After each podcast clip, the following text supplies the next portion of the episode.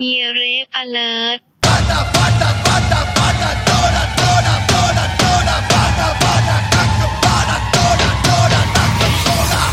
வணக்கம் வணக்கம் வணக்கம் இது உங்கள் நவீன மிஷின் பாட்காஸ்ட் ஸோ கிட்டத்தட்ட நாங்க போன பாட்காஸ்ட்லயே வந்து முடிச்சுக்கலாம் கொஞ்சம் பிரேக் விடலாம் அப்படின்னு நினைச்சிட்டு இருந்தோம். செய்யறதுக்கு வேற வேலையே இல்லாம இது ஒண்ணுதான் உருப்படியா செய்யறோம் முடிஞ்சிருங்கிற ஒரு நம்பிக்கையில சொல்லிட்டு இருந்தோம். அதெல்லாம் சரி. முடியற அது முடிஞ்சு ஆக்சுவலி லாக்டவுன் முடிஞ்சிருச்சு. நமக்கு தான் அந்த ஃபீல் வர மாட்டேங்குது ஏன்னு தெரியல. நம்ம வெளிய போய் என்ன பண்றது? வெளியில போயிட்டு நம்ம கொசு கொசு கொசு மருந்து தான் அடிக்கிற அளவுக்கு இருக்கு. ஸோ வெளில எதுவும் வேலை இல்லாதனால வீட்டுக்குள்ளேயே உட்காந்துருக்கோம் ஸோ அதனால தான் இந்த பாட்காஸ்ட் இன்னைக்கு பண்றோம். பிளஸ் இன்னைக்கு பாட்காஸ்ட் வந்து இன்னுமே ஸ்பெஷலா இருக்கு. ஏன்னா என்னோட அண்ணன் மார்க் வீட்டு இன்னைக்கு வந்திருக்காப்ல பாட்காஸ்ட்ல இணைஞ்சிருக்காப்ல எங்களோட. வணக்கம் சொல்லுங்க அண்ணன் சொல்லுங்கண்ணே.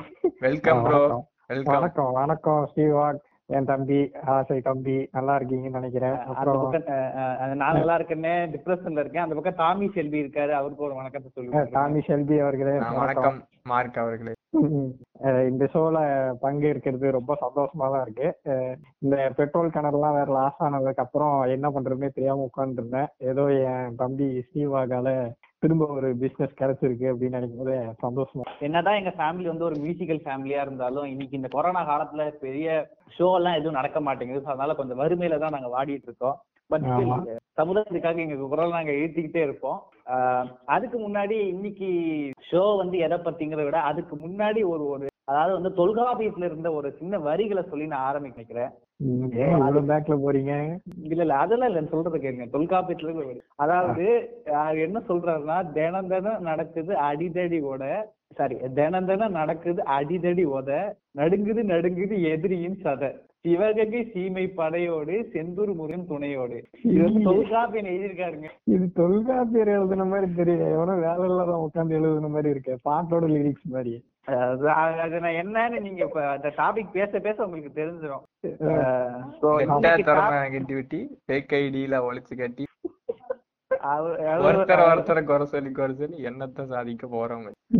So, இன்னைக்கு வந்து நம்ம யார பத்தி பேச போறோம்னா அதாவது வந்து தமிழ்நாட்டின் டேரண்டினோ அதாவது வந்து கவட்டைக்குள்ள கேமரா வச்சு எடுக்கிற அளவுக்கு ஒரு திறமசாலி நம்ம ஊர்ல யாருன்னா வந்து நம்ம ஹரி மாமா தான். ஸோ நம்ம இன்னைக்கு ஹரி மாமாவின் திரைப்படங்கள் அவரோட இத்தனை வருஷம் பிலிமோகிராஃபியை ஒரு அலசு அலசுன்னு அலச போறோம். ஸோ முதல்ல வந்து ரெண்டு பேர்ட்டையும் கேட்குறேன் நான் வந்து சொல்றேன். ஹரிங்கிற ஒரு மனுஷன் அந்த அந்த அந்த ஒரு எப்படி சொல்றது அந்த அந்த ஒரு லெஜெண்டை பத்தி உங்களுக்கு என்னைக்கு தெரிய வந்தது? இவரு தான் ஹரி. இப்போ இந்த மாதிரி இந்த- இந்த மாதிரி படம் எடுக்கிறது தான் ஹரி. அந்த கோயில்ல மணி தங்கின்னு அடிக்கும்போது ஹரின்னு வரும் பாத்திருக்கீங்களா அது எப்ப நீங்க உங்க வாழ்வியல் அவர் கலந்தாரு? நீங்க ஒவ்வொருத்தரா சொல்லுங்க. ஃபர்ஸ்ட் நம்ம நான் எப்போ ஹரி பத்தி தெரிஞ்சுக்கிட்டேன்னா ஃபர்ஸ்ட் ஃபர்ஸ்ட் சாமி படம் தான். அப்ப அப்பெல்லாம் விக்ரம் சாரை பார்த்தாலே எல்லாரும் வந்து ஏ சாமி விக்ரம்டா அப்படின்னுவாங்க. அதே மாதிரி அந்த அந்த ஒரு ஒரு ட்ரேட்மார்க் மாதிரி இட்லியில இஷ்டத்துக்கு எதாவது கலந்து சாப்பிடுறது. யா அந்த மாதிரி சாப்பிடுறது. அப்புறம் ஐயா dance சுவாமி உஷார் பண்றது. ஆயிராத்து மாமி வச்சுக்கிட்டு பாட்டு பாடுறது மிளகா பொடி தூவுறது. அப்பெல்லாம் ஒரு நல்ல இம்ப்ரெஷன் இருந்தது. அப்போ அப்ப அந்த இம்ப்ரெஷன் நல்லா இருந்தது. அப்புறம் திடீர்னு ஷாக் ஆகி பார்த்த ஒரு படம்னா கோவிலும் அந்த ஆறு படமும் ஆறுலாம் ஒரு படம் அதை போய் அடி எடுத்திருக்காரு. இந்த மாதிரி ஒரு லோக்கலான படம் எடுக்கணுமா அப்படிங்கிற ஒரு தாட் இருந்தது. அப்புறம் போக போக கழுவி ஊத்துற மாதிரி நிறைய வந்தது. கொஞ்சம் சீரீஸ் எல்லாம் விட்டார்ல. ம். ரெண்டு மூணு. இது இது என்ன? அப்புறம் ஒரு ஸ்கொயரு. ஸ்கொயர் எல்லாம் வந்தப்போ நான் செட்டே போயிட்டு அதுவும் ஸ்கொயர்ல முத பாட்டு கேட்கும் போது மிளகா பொடி அப்படின்னு கத்துனாங்க. அங்கேயே மொத்தமா படுத்துட்டேன். இந்த பாட்காஸ்ட் ஸ்கொயருக்கு ஒரு தனி இடமே இருக்கு. அதை நம்ம இப்பயே செஞ்சிட முடியாது. நம்ம பின்னாடி அதுக்கு வருவோம். ஆமா. ஓகே நீங்க தா- தாமி செல்வி நீங்க சொல்லுங்க. ஹரி எப்போ உங்க வந்தாரு சின்ன கோயிலுக்கெல்லாம் போனோம்னா இந்த. வாசல்ல வச்சு விப்பாங்களே அந்த பத்து ரூபா போனு அதுல. அழுத்தினா கூட ஒரு பாட்டு வரும்ல. வந்தா கட்டிக்கிட்டு ஓடி ஓடி போய் கல்யாணம் கட்டிக்கலாம். அந்த பாட்டு மூலமா தான் எனக்கு அந்த சரி அந்த பாட்டு இருக்க படம் என்னது அப்படின்னு பார்த்தா சாமி. அப்புறம் இன்னொன்னு வந்து ஆறு படத்துல ஒரு இன்ட்ரோ சாங் வரும்ல. என்னங்க? ஆறு படத்துல இன்ட்ரோ சாங் ஒண்ணு வரும்ல. சோடா பாட்டில் கையில அந்த பாட்டு தானே? அஞ்சு கிலோ அரிசி வாங்கி புதைச்சு வச்சதோன்னு சொல்லுவாங்க. அது ஆமா அது வந்து வருஷம் வருஷம் திருவிழா வந்துச்சுன்னா அப்புறம் ஊர்ல இந்த இந்த படத்துல வர மாதிரி வருத்தப்படாத வாலிபர் சங்கம் படத்துல வர மாதிரி ஆடலும் பாடலும் வில்லேஜ் சைட்ல எல்லாம் அப்படியே நடக்கும். அப்ப. கண்டிப்பா வருஷமான சரிட்டு பசங்க வந்து ஏதாவது ஒரு ஹரி படத்துல இருந்தா பாட்டு ஆடுவாங்க இன்ட்ரோ சாங் அந்த மாதிரிதான். ஹரினா வந்துட்டு எப்படின்னா அந்த இது இருக்குமே சாமி சிங்கம். அந்த இந்த ஒரு மாதிரி- படம் தான் நம்ம அந்த டைம்ல இப்போ கிரிஞ்சு அப்படி இப்படின்னு பேசிட்டு இருக்கோம். ஆனா அந்த டைம்ல நம்ம தான் விரும்பி பார்ப்போம்.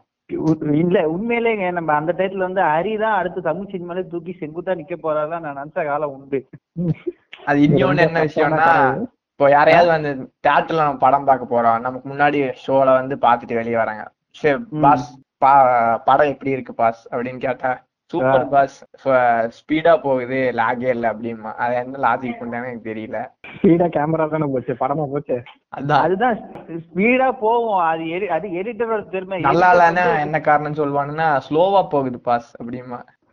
இல்ல ஹரியோட படம் ஸ்பீடா போகுதுங்கிறத தாண்டி அந்த நீங்க சிங்கம் படத்துல எல்லாம் பாத்தீங்கன்னா ஒரு ஒரு ஒரு, எப்படி சொல்றது கண்ட்ரோல் ரூம்ல ஒரு ஆள் உட்காந்துருப்பான் சூர்யா வந்து ஏதாவது கேட்டா அது அது- அது வந்து அந்த நல்ல ஒரு போகுது அது என்னதான் சொன்னாங்கிறதே நம்மளுக்கு புரியாது சேரணும் சொல்லியிருப்பா எப்படி சூர்யா கண்டுபிடிச்சிருப்பாரு. இதுல நம்மளுக்கு முக்காவாசி நேரம் நம்மளுக்கு ஓடும். நம்ம லாங்குவேஜ்ல பேசினாலாவது கொஞ்சம் புரியும். அவங்க வேற கொஞ்சம் திருநெல்வேலி பாஷை மதுரை பாஷை எல்லாத்தையும் கலந்து விட்டு அப்புறம் எல்லாத்தையும் எல்லாத்தையும் சேர்த்து பேசுங்க. ஆடியன்ஸுக்கு புரியக்கூடாது. அப்பதான் படம் நல்லா இருக்குன்னு இன்னொரு லெவல்ல விஷயம் என்னன்னா ஹரியோட படம் முடிஞ்சவங்க காது வலி தான் மிச்சம். காதுல இருந்து ரத்தம் தான் வரும். அந்த அளவுக்கு சவுண்ட் இருக்கும். சூர்யாவோட என்ன சொல்றது மாடுலேஷன் மிச்ச படத்துல வந்து அப்படியே பிளசண்டா இருக்கும் பாக்குறதுக்கு. செம்மையா வரணும் விதத்துல அந்த மாதிரி படத்துல பேசியிருப்பாரு. அதே இந்த ஹரி எடுத்தா கம்ப்ளீட் கான்ட்ராஸ்டா இருக்கும். வந்து ஒரு ரொமான்டிக் ஹீரோ வந்து ஒரு ஃபோர்ஸ் ஹீரோவா மாத்தி விட்டாரு. அக்ரஷன்ங்கிற பேர்ல கண்டமேனி கத்துவான். இந்த நேரத்துல எனக்கு என்ன டயலாக் வருதுன்னா நீ ஏசி இல்ல அதனால உனக்கு ஏசி போட்ட ரூம் நான் ஏசி இல்ல அதனால ஏசி போடாத ரூம் அவ்வளவுதான் உனக்கு எதுக்கு வித்தியாசம்? என்ன? வைப்பேன். ஐம்பதாயிரம் ரூபாய் இருந்தா மளிகை கடை வைப்பேன். அஞ்சு லட்சம் ரூபாய் இருந்தா டிபார்ட்மெண்டல் ஸ்டோர் வைப்பேன். அதானே? இல்ல அது கூட பரவாயில்ல. சரி வேலையை விட்டு போனா கூட நான் சுயசார்பா வாழ்ந்துப்பேன்னு சொல்றாரு. உண்மையிலேயே போலீஸ் ஸ்டேஷன் போனீங்கன்னா நீங்க ஒரு இன்ஸ்பெக்டர்ல இருந்தீங்கன்னா ரூம்ல ஏசி எல்லாம் இருக்கும் அந்த அளவுக்கு எல்லாம் ஒண்ணும் இதுல என்ன லாஜிக் இருந்தாலும் சொல்ல நினைக்கிறேன். அப்படி எனக்கு இன்னி வரைக்கும் புரியல. நீ ஏசி இல்ல அதனால ஏசி போட்ட ரூம்டா அவர் வந்து செட்டு போட்ட ரூம் பத்தி சொல்லியிருக்காரு. அவர் உண்மையான போலீஸ் ஸ்டேஷன்ல வேலை செய்யலையே. நீங்க அதை கவனிங்க இல்லையா?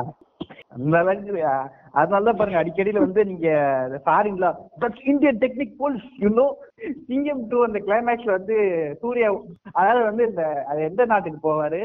சாமி செல்வி அவர் எந்த நாட்டுக்கு போவாரு? இந்த சிங்கம் தேடிட்டு போவார்ல ஆப்பிரிக்காக்கா? ஆஹ் ஆப்பிரிக்காக்கு எங்கேயோ போவாரு. இது வந்து அதாவது இந்த ஆப்பிரிக்கன் போலீஸை விட வேகமா ஓடி அந்த சிங்கம் பஞ்ச் ஒண்ணு இருக்கு பாருங்க. எம்பி போய் அடிக்கிறது அந்த சிங்கம் க்ளோ ஆகுமே. அது பஞ்ச் இல்ல. சிங்கம் அந்த ஒரு punch சிங்கத்துல இருந்து பத்து சிங்கம் வெளியே வருமே. அத வந்து. அந்த ஒரு ஆப்பிரிக்கன் போலீஸ் கேட்பா what is this what is this is Indian police technique இல்ல.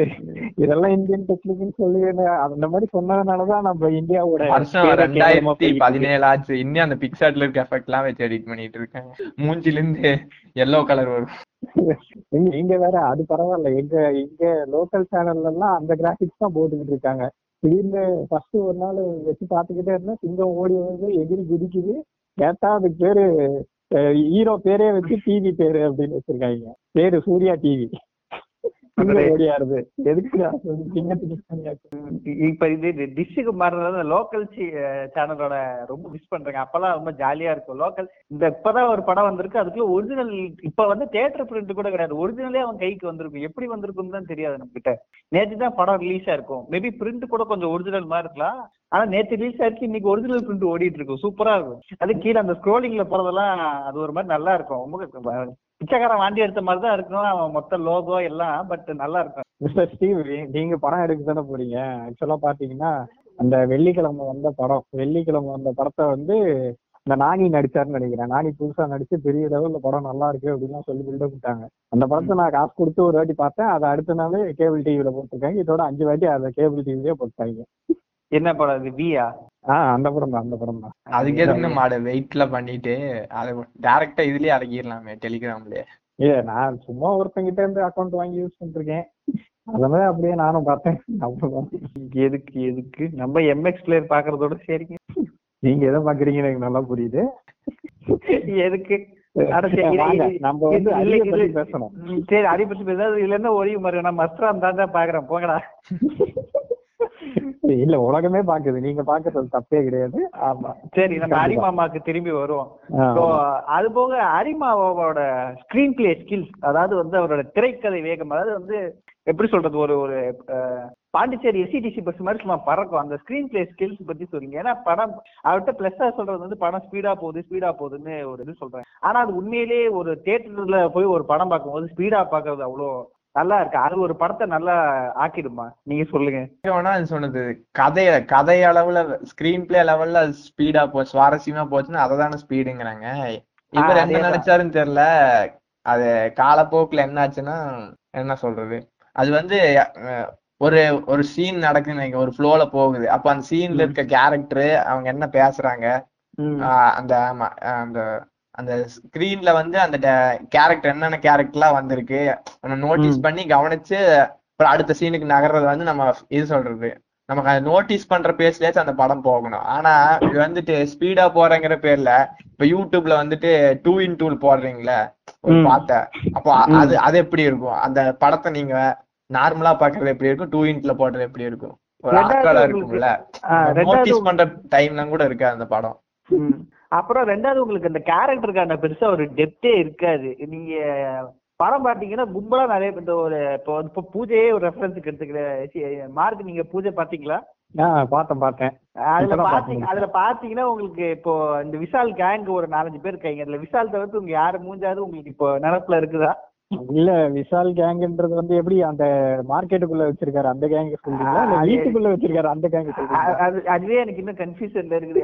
விஷால் வராப்ல போறாப்ல சுத்திக்கிட்டே இருக்காப்ல கூட யார் இருக்கா அவனுங்களா யார்? சூரிய நீங்க சூரிய அந்த கணக்கானும் கணங்கள் பாண்டி ஒதுக்கி தள்ளிடுங்க. அது ஆ. எனக்கு தேவையில்லாத ஒரு பீஸ் மத்தவன் யாரும் பாத்தீங்கன்னா உங்களுக்கு அவனுங்களா யாரு? எப்படி உங்களுக்கு பழக்கம்?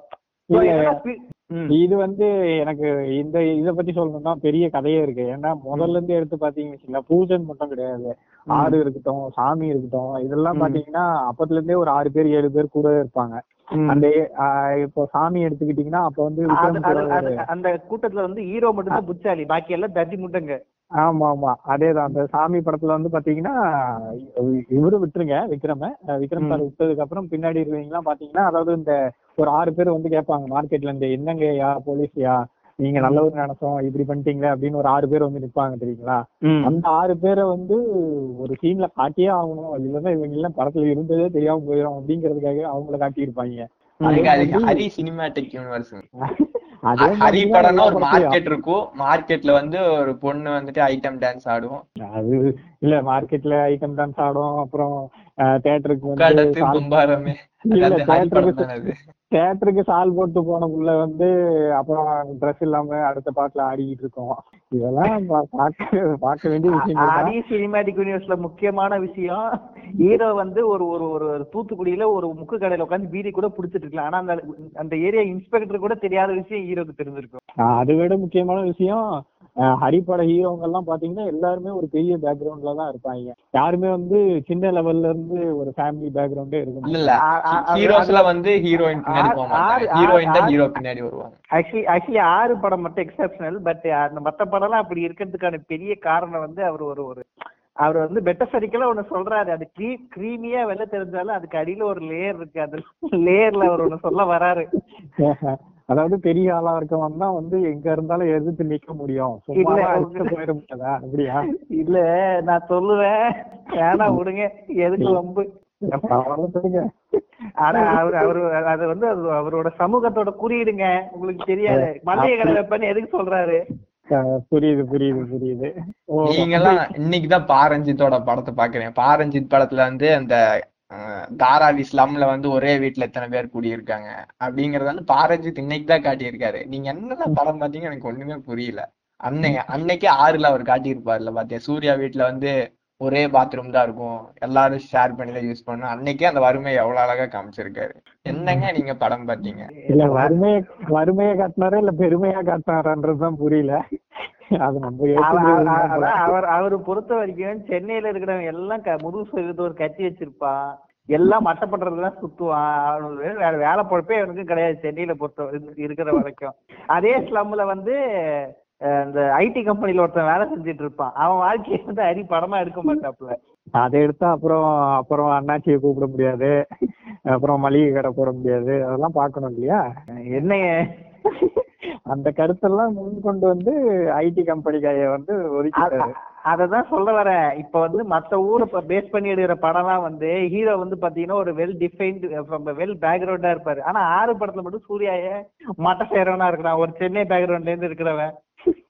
இது இந்த நல்ல இது நல்ல கேள்விதான். இந்த இது பாட்காஸ்ட் மூலியமா நம்ம இந்த கேள்வியை அவங்க கிட்டே முன் வச்சிருவோம். கரெக்டுங்களா அரி அரி இதெல்லாம் நான் கண்டுக்கவா போறாரு அடுத்து அடுத்து நான் சிங்கம் போர் எடுக்க போறோம்ல போல அந்த இன்னொரு விஷயம் சொல்ல மறந்துட்டேன். ஸ்டீவ் நீங்க கேட்டீங்க இல்லையா? அதாவது ஸ்கிரீன் பிளே வந்து பயங்கர வேகமா இருக்கும். அத பத்தி என்ன ஃபீல் பண்றீங்கன்னு. இன்னைக்கு ஆக்சுவலா நான் ரொம்ப உத்துலாம் பார்த்தது இல்ல பூஜை படம். இன்னைக்கு வந்து ஒரு டைம் பாஸ்க்கு வேற வழியே இல்ல வேற சேனல்ல வேற எதுவும் படம் போவேன் அப்படிங்கறத பாத்துக்கிட்டு இருந்தேன். ம். என்னன்னு பாத்தீங்கன்னா ஒரு இடத்துல ஃபைட்டை முடிச்சுட்டு விஷால் வந்து அங்க இருந்து கார் எடுத்துட்டு போயிடுறாரு. அவர் கார் எடுத்துட்டு அவர் வீடு வரைக்கும் போறாரு. கேமரா இங்க இருந்து அவர் வீடு வரைக்கும் போய் சேர்ந்துருச்சு. திரும்ப அங்க இருந்து இவங்க வீடு வரைக்கும் எல்லா ரோட்டையும் ட்ராக் பண்ணிட்டு இங்கே வந்து நிக்கிறாங்க. எதுக்கு இப்போ பத்து செகண்ட் இவன் இங்க இருந்து அங்க டிராவல் பண்ணி போயிட்டு அங்க இருந்து இங்க எதுக்கு டிராவல் பண்ணி வந்தாங்க? அது- அது- இது எல்லாம் பரபரப்பா இருக்காங்க. ஆதி யூனிவர்ஸ்ல வந்து எவனுக்கு காலையில எஞ்சி கக்கா போற வேலை கூட இருக்காது. எல்லாருக்கும் ஒரு பரபரப்பாவே இருப்பாருங்க எதுக்கு எல்லாம் பரபரப்பா இருக்கீங்க? காலைல நான் கக்கா போயிட்டு வரேங்க. அதெல்லாம் முடியாது. இப்போ கேமரா எடுத்து நம்ம போ. அதான் சோ அந்த அந்த ஒரு விஷயம் ரொம்ப எப்படி சொல்றது? தேவையில்லாத ஒரு விஷயம் எதுக்கு வைக்கணும் அப்படிங்கிற மாதிரி நிறைய படம் அந்த மாதிரி தான் இருக்கு. அது அது ஒரு மாதிரி சிக்னேச்சர் ஷாட் மாதிரி வைக்கிறாருல ஆனா உண்மையிலே இன்னி எனக்கு தெரிஞ்சு உலக சினிமா வரலாற்றுலயே யார் நீங்க உலக சினிமா எல்லாம் பார்த்து பாருங்களேன். கிட்டத்தட்ட நீங்க எப்படி சொல்றது? டி நகர்ல இருந்து கேமரா ஷாட்ஸ் போயிட்டு அது அண்ணா நகர் வரைக்கும் போயிட்டு திரும்பி அண்ணா நகர்ல இருந்து டி நகர் வரைக்கும் வருமா சொல்லுங்க. மயில் வாகனம் வீடு வந்து எங்க அண்ணா நகர்னு சொல்லுவாப்புல. ஆஹ், அடையாறு அடையாறு. அடையாறு ஆ. ஆஹ், சூர்யா வந்து எந்த டி நகர் ஸ்டேஷன்ல எங்க இருப்பாரு. அடையார்ல இருந்து திருவான்மியூருக்கு வந்து எவ்வளவு தூரம் கிட்டத்தட்ட ஒரு ஒரு கிலோ ஒன்றரை ரெண்டு கிலோமீட்டராவது இருக்கும் மேக்சிமம் இல்ல நிறையவே வரும்னு நினைக்கிறேன். திருவான்மையூர்ல இல்ல ரொம்ப டிஸ்டன்ஸ் கிடையாது. ஒரு ரெண்டு ஒரு தோராயமா ஒரு ரெண்டு கிலோமீட்டர் ரெண்டரை கிலோமீட்டர் வச்சுக்கோங்க. சரி. நினைக்கிறேன். ரெண்டரை கிலோமீட்டர் எதுக்கு கேமரா போயிட்டு? அங்கேயே ஜூம் போட்டு அது மயில் வாகனம் சூர்யா போயிட்டாரு. அப்புறம் மயில் வாகனம் இங்க அங்க அதே இடத்துல தான் நின்றுட்டு இருக்கான் அது ஏன் கேமரா அங்க போயிட்டு திரும்பி மயில் வாகனத்தை காட்டணும்? மயில் வாகனம் ஒரு ஒண்ணுமே பண்ண அங்கேயே தான் நின்றுட்டு இருப்பான் நான் பாட்டு இங்கேயே தான் சிவனேன்னு இருக்கேன் நீ எதுக்கு இங்க இருந்து கேமராவோட அங்க போயிட்டு வந்த? இல்ல அது அந்த படம் வந்து இன்னொன்னு சிங்கம் பத்தி எல்லாம் சொன்னோம்னா எனக்கு தெரிஞ்சு சிங்கத்துல தான் இது ஃபர்ஸ்ட் டைம் ஹேண்டில் பண்ணாங்கன்னு நினைக்கிறேன். அந்த மாதிரி ஃபாஸ்ட் ஷாட் வச்சு லைக் கேமரா சும்மா ஓடி எடுத்துட்டு போய் ஓட்டி எடுத்துட்டு வருது இப்ப அந்த இடத்துல வந்து படம் கொஞ்சம் வேகமா போச்சு. உண்மையிலே சிங்கம்லாம் கொஞ்சம் வேகமா போச்சு. சிங்கம் வேகமா போனதுனால அது பெருசா தெரியல டிஃபரன்சியேட்டடா தெரியல. ஆனா சில இடம்லாம் ஸ்லோவா போகும்போது சும்மா கேமராவை வேகமா ஓட்டி விட படம் வேகமா போகுது நினைச்சுக்கிறாங்க. அப்படின்னு நினைச்சு பண்ணிருப்பாங்களோ அப்படின்னு இப்ப பேசுனது டாமி செல்வியா? மார்க் விட்டா எனக்கு ரெண்டு வயசு ஒரே மாதிரி கேக்குது. இல்ல. அப்புறம் என்னன்னா ஆ, அந்த, சொல்லுங்க டாமி செல்வி. படத்தோட பாதியில வந்துட்டு ஹீரோ வந்து வில்லனுக்கு சேலஞ்ச் பண்ணுவான். உன் செல்வாக்கெல்லாம் அழிச்சு உனக்கு இருக்க பேரெல்லாம் அழிச்சு நான் கடைசியில என்ன சொல்றது உன்னைய வந்து ஊரை விட்டா துரத்துனா இல்லையான்னு பாருன்னு சேலஞ்ச் பண்ணி கடைசியில அதை நடத்தியும் காட்டுவான். அதேதான் அந்த சிங்கம்லயும் கதை. சிங்கம் டூ த்ரீ சாமி ஸ்கோரின்னு அதேதான் கதை. பூஜையிலே அதான் பூஜையிலயும் அதான் கதை. பூஜையிலயும் வந்து பல ஸ்கெட்ச் போடும். ஒரு ஸ்கெட்ச் போட்டு அது சொத சொதப்பி அது ஃபீல் பண்ற டைம்ல உடனே அடுத்த ஸ்கெட்ச் போட்டுருவான். உம். இல்ல அது வந்து எனக்கு தெரிஞ்சு அந்த வேங்கை மூவில அதெல்லாம் வெறித்தனமான ஸ்கெட்ச் அவன் வந்து வண்டியில போய்கிட்டே இருப்பான். பனைமரத்தை வெட்டி போடுறோம். இறங்கி வரும்போது காட்டுக்குள்ளேயே வச்சு வெட்டுறோம். அதெல்லாம் செஞ்சிருக்கவே மாட்டான். ஆமா எதுக்கு இத்தனையும் சொன்னேன்? நீ எதையுமே பண்ணலையே எக்ஸிகியூஷனே இல்லையே. அதாவது அதாவது வந்து நீங்க அத மங்காத்தா விநாயக் மகாதேவனோட கம்பேர் பண்ணுவோம். விநாயக் மகாதேவன் எப்படி செஸ்ல உட்கார்ந்து ஆயிரம் ஸ்கெட்ச் போடுவாப்புல. அந்த மாதிரி இந்த சந்தர்ப்ப சூழ்நிலைக்கு ஏத்த மாதிரி ஹீரோ மாறதான் செய்யணும். சார் அது வந்து நீங்க எப்படின்னா ஸ்டீவு நீங்க சொல்றது கரெக்ட் தான். ஆனா அதுல வந்து மங்காத்தா படத்துல பண்ணும்போது அஜித்துக்கு வந்து ஒரு ஸ்கிரீன் பிரசன்ஸ் இருக்கும். அது வந்து ஒரு எஃபெக்ட் எஃபெக்ட் இருக்கும். அது ஸ்லோவா போய் அதுக்கு ஒரு பிஜிஎம் கொடுத்து அதெல்லாம் நல்லா கொஞ்சம் டிஃப்ரெண்ட் மாடுலேஷன்ல பண்ணிருப்பாங்க அப்படின்னு. கொஞ்சம் சொல்லலாம்னு வச்சீங்க. இங்க வந்து பாத்தீங்கன்னா இந்த வேங்கை படத்துல சும்மா பின்னாடி ஒரே தீம் தான். வேங்கை வேங்கை அப்படின்னு அப்போ ஆமா. கடைசியில என்ன நடக்கும் தெரிஞ்சு அதுக்கப்புறம் அதுல என்ன சுவாரஸ்யம் இருக்கு? ஏங்க எப்படி வில்லனை போட்டு தெளிவான்னு தெரிஞ்சிட போதுங்க? ராஜ்கிரண் மண்டையை போடுறாரா இல்லையாங்கிறதா ட்விஸ்டே அதுதான் உங்க மண்டையை போட்டாருன்னா ஓகே போடலாம் ஓகே படத்துல பொறுத்த வரைக்கும் அம்மா கேரக்டர் சாகுதா இல்லையாங்கிறதா பஞ்சாயத்து. சரி ஆயிடுச்சாப்பா போடுப்பா போன் அந்த ராஜ்கிரனுக்கு. நம்ம படத்துலயும் போட்டுருவோம். இல்ல அம்மா கேரக்டர்னா எனக்கு தெரிஞ்சு அம்மா கேரக்டர் ஆபத்து வச்சது வந்து இந்த வேல் படத்துல வைப்பாங்க. ஆச்சி பாட்டு சிவனேன்னு தின்னுகிட்டு இருக்கோம். அது சோத்துல வச்சதை வச்சுட்டாங்க. ஆச்சி படுத்துருச்சு அப்படி இல்ல சொல்லி வேங்கையில வந்து ராஜ்கிரண் தான் படுத்துருவாப்ல ராஜ்கிரண் வந்து ஒரு காஃபி வந்து பழைய முனிவா குடிக்கும். அதாவது இல்ல பொதுவா வந்து பாத்தீங்கன்னா நீங்க விஷம்லாம் வச்சீங்கன்னா அதுதான் ஹரிபட யூனிவர்ஸ் ஹரிபட யூனிவர்ஸ்ல இருக்கிற அந்த பெரிய கேரக்டர்லாம் வந்து அதாவது வந்து ஒரு ஒரு காஃபி குடிச்சோடனே வந்து இந்த காஃபியை வந்து டாக்டருக்கு கொடுத்து டெஸ்ட் பண்ணியோ ஹாஸ்பிட்டல்ல கொடுத்து எப்படியா காஃபியை டெஸ்ட் பண்ணுவாங்க? அந்த நார்மல் இதுல கொடுக்கணுயா இல்ல, இல்ல. அவர் வந்து எனக்கு தெரிஞ்சு காஃபிய வந்து நம்ம வந்து ஜூஸ் குடுத்தாலே இப்பெல்லாம் சிப் பண்ணி தான் குடி குடிக்கிறோம். அவங்க வந்து பாத்தீங்கன்னா ராஜகிரண் கையில ஒரு சொம்பு ஃபுல்லா காப்பியை கொடுத்துட்டு காப்பியை லொபக்குன்னு குடிப்பாரு. குடிச்சிட்டு அப்படியே துப்பிடுவாரு. துப்பர் துப்புனதுக்கு அப்புறமே அவருக்கு மயக்கம் வந்துருச்சு வர்றா நாக்குல நக்கி பார்த்த ஒரே புளி அது இது பரவாயில்லன்னா அவங்க அந்த அதுக்கப்புறம் ஒரு சீக்வன்ஸ் பாடுங்க பாருங்க. அதாவது காஃபில தான் விஷம் இருந்ததாமா ஆனா வீட்டுக்குள்ள இருக்க எல்லா சோத்தையும் எடுத்துக்கிட்டு வந்து கொட்டி அதை எல்லாத்தையும் வேஸ்ட் பண்ணிடுவாங்க. அதை ஓரமா என்கிட்ட கொடுத்து இது நல்லா இருந்ததுன்னா பிச்சைக்காரங்க யாருக்காவது கொடுத்துருங்க அப்படின்னு தானமாவது பண்ணிருக்கலாம். அதை வீட்டுக்குள்ளேயே குழி தோண்டி போத்துருவாங்க தாகி செல்வி நடிச்சிட்டு இருங்க அண்ணன் தம்பி ரெண்டு பேரும் வந்து இப்ப பேசவே விட மாட்டேங்கிறானுங்க. ஐயா ஐயா அதெல்லாம் இல்லப்பா. சாமி செல்வி கமா நீங்க உங்க தாட்ஸ் சொல்லுங்க. தமிழ்னு ஒரு படம் வந்திருக்கு. நான் ஆக்சுவலா இப்போ சும்மா யார் நடிச்சது ஹரி ஹரிய பத்தி பேச போறோமே அப்படிங்கறதுக்காக கூகுள் பண்ணி பார்த்தேன். நம்ம. Top star Prashanth. அந்த அந்த- அந்த படம் பரவாயில்ல. வேற ஏதோ ஒரு படம் வேற பேசுற அளவுக்கு ஒண்ணு இல்ல. அந்த படம் நல்லா இருக்கும். பட் என்ன ஹரி படத்துல என்ன ரொம்ப ரொம்ப பாதிச்ச படம் வந்து தாமிரபரணி எப்படி நம்ம மறந்தோம்? இல்ல தாமிரபரணி வந்து தேவையில்லை. அதுக்கு கேக்குறதுக்கே ஆனா யாரு முன்னாடியே வச்சு கேட்டு இல்ல, நம்மள கேட்க lyrics- நினைப்பாங்க. லிரிக்ஸ் ரொம்ப தப்புங்க. அது என்னங்க தாலி ஏய், தேவையில்லைங்கிறீங்க இல்லைங்க இல்லைங்க. இல்லைங்க அன்னைக்கே லிவ் இன் ரிலேஷன்ஷிப் பத்தி அன்னைக்கே பேசியிருக்காரு. அதான் அன்னைக்கே பாருங்க. நம்ம ஹரி வந்து பாட்டுலயே வந்து ஒரு ரிலேஷன்ஷிப் ப்ரீ மேரேஜ் பத்தி பேசி நீங்க தாமிரபரணிங்கிறது ஒரு படம் கிடையாது. அதுல of எனக்கு பிடிக்குங்க. நல்லா தானுங்க இருக்கும் அதே மாதிரி தாமிரபரணி பாத்தீங்கன்னு வச்சுங்களேன் தாமிரபரணி நல்ல படம் இல்ல அப்படிலாம் கிடையாது. நல்லா ஜாலியா தான் இருக்கும். இன்னொன்னு அப்பவே அந்த படம் எல்லாம் பாத்தீங்கன்னா விஷாலுக்கு பேர் செம்மையா வச்சிருப்பாங்க கெட்டவன் அப்படின்னு ஒரு புரட்சி இல்ல புரட்சி இல்ல. அதுல ஒரு சீன் இருக்கும். அந்த சீன் தான் எனக்கு தாமிரபரணி சொன்னா எனக்கு அந்த சீன் தான் ஞாபகம் வருது. இன்னைக்கு வரைக்கும் எனக்கு மறக்கவே முடியல. ஏது அந்த ஏதோ ஒரு பஞ்சாயத்து ஆகும். போய் ஓடிப்பாடா தானே? இல்ல இல்ல. பஞ்சாயத்து வரும். அப்போ ஒருத்தன் வந்து காப்பாத்து வரானா எதுக்கு வரான்னு தெரியல. தெரியாம உள்ள வந்துருவான். அவன் கைய பிடிச்சு வெட்டிடுவாங்க வைத்தியக்காரன் அந்த- மை ஜோக் டு யூ அந்த லூஸ் குதி அந்த லூஸ் குதி வந்து திரும்ப இவங்கிட்ட சேர்ந்துட்டு இருப்பான். பழியெல்லாம் மாட்டேன். காண்டெல்லாம் மாட்டேன். ஏங்க அந்த கையை வெட்டினது கூட காரணம் இருக்கு. அதை வந்து கிளைமேக்ஸ்ல ஒரு சென்டிமெண்டல் சீனா மாத்தி விஷால் உடனே அழுகுற மாதிரி எல்லாம் ஆக்ஷன் கொடுப்பாரு இதே. வெற்றிமாறன் படமா இருந்தா நாலு நாலு வாரத்தை நாக்கு பிடுங்கிற மாதிரி கேட்டு பாலா படமாவோ வெற்றிமாறன் படமா இருந்தா நாலு வாரத்தை நாக்கு பிடுங்கிற மாதிரி கேட்டு அங்கேயே வெட்டியிருப்போம் இது- அதாவது பரவாயில்லைங்க. அவன் வந்து அந்த அந்த எப்படி சொல்றது தாமிரபரணி யூனிவர்ஸ்லயே இவன் ஒருத்தவன் தான் இவன் இவன் ஒருத்தவன் தான் நல்லவனா இருப்பான். அதுக்கு எல்லா பிரபு எப்படி சொல்றது? பிரபு இருப்பான். தெரியுமா? வனிதாக்காவோட. அநேகமா ஆமா அவங்க ஃபேமிலில இருந்து அந்த அக்கா பிரிஞ்சதுக்கு காரணம் அதுவா தான் இருக்கும். இல்ல எப்படி படத்துல நீங்க எப்படி இல்ல நீங்க வந்து பாத்தீங்கன்னு வச்சுங்க அந்த படத்துல ஹரி வந்து அவர் கையை வெட்டி வாழ்க்கையை காப்பாத்திருக்கேன் இப்படியே இருந்துக்கோ அப்படின்னு சொல்லியிருப்பாருன்னு நினைக்கிறேன். இன்டெரக்டா ஃபியூச்சருக்கு இந்த ஆள் அவசரப்பட்டு போய் மாட்டிக்கிட்டேன். சரி விடுங்க. பர்சனல் பர்சனல் அது பர்சனல் லைஃப் ஆமா. நம்ம கண்டென்ட் பாட்காஸ்ட் கேட்க வாய்ப்பு இல்ல.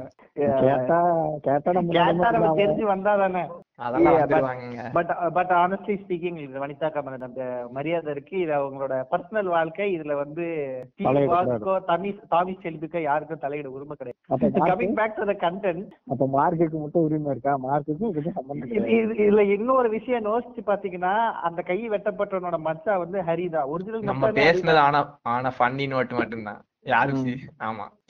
இன்னும் சொல்ல போனா விட்டு வச்சிட என்ன பண்றது?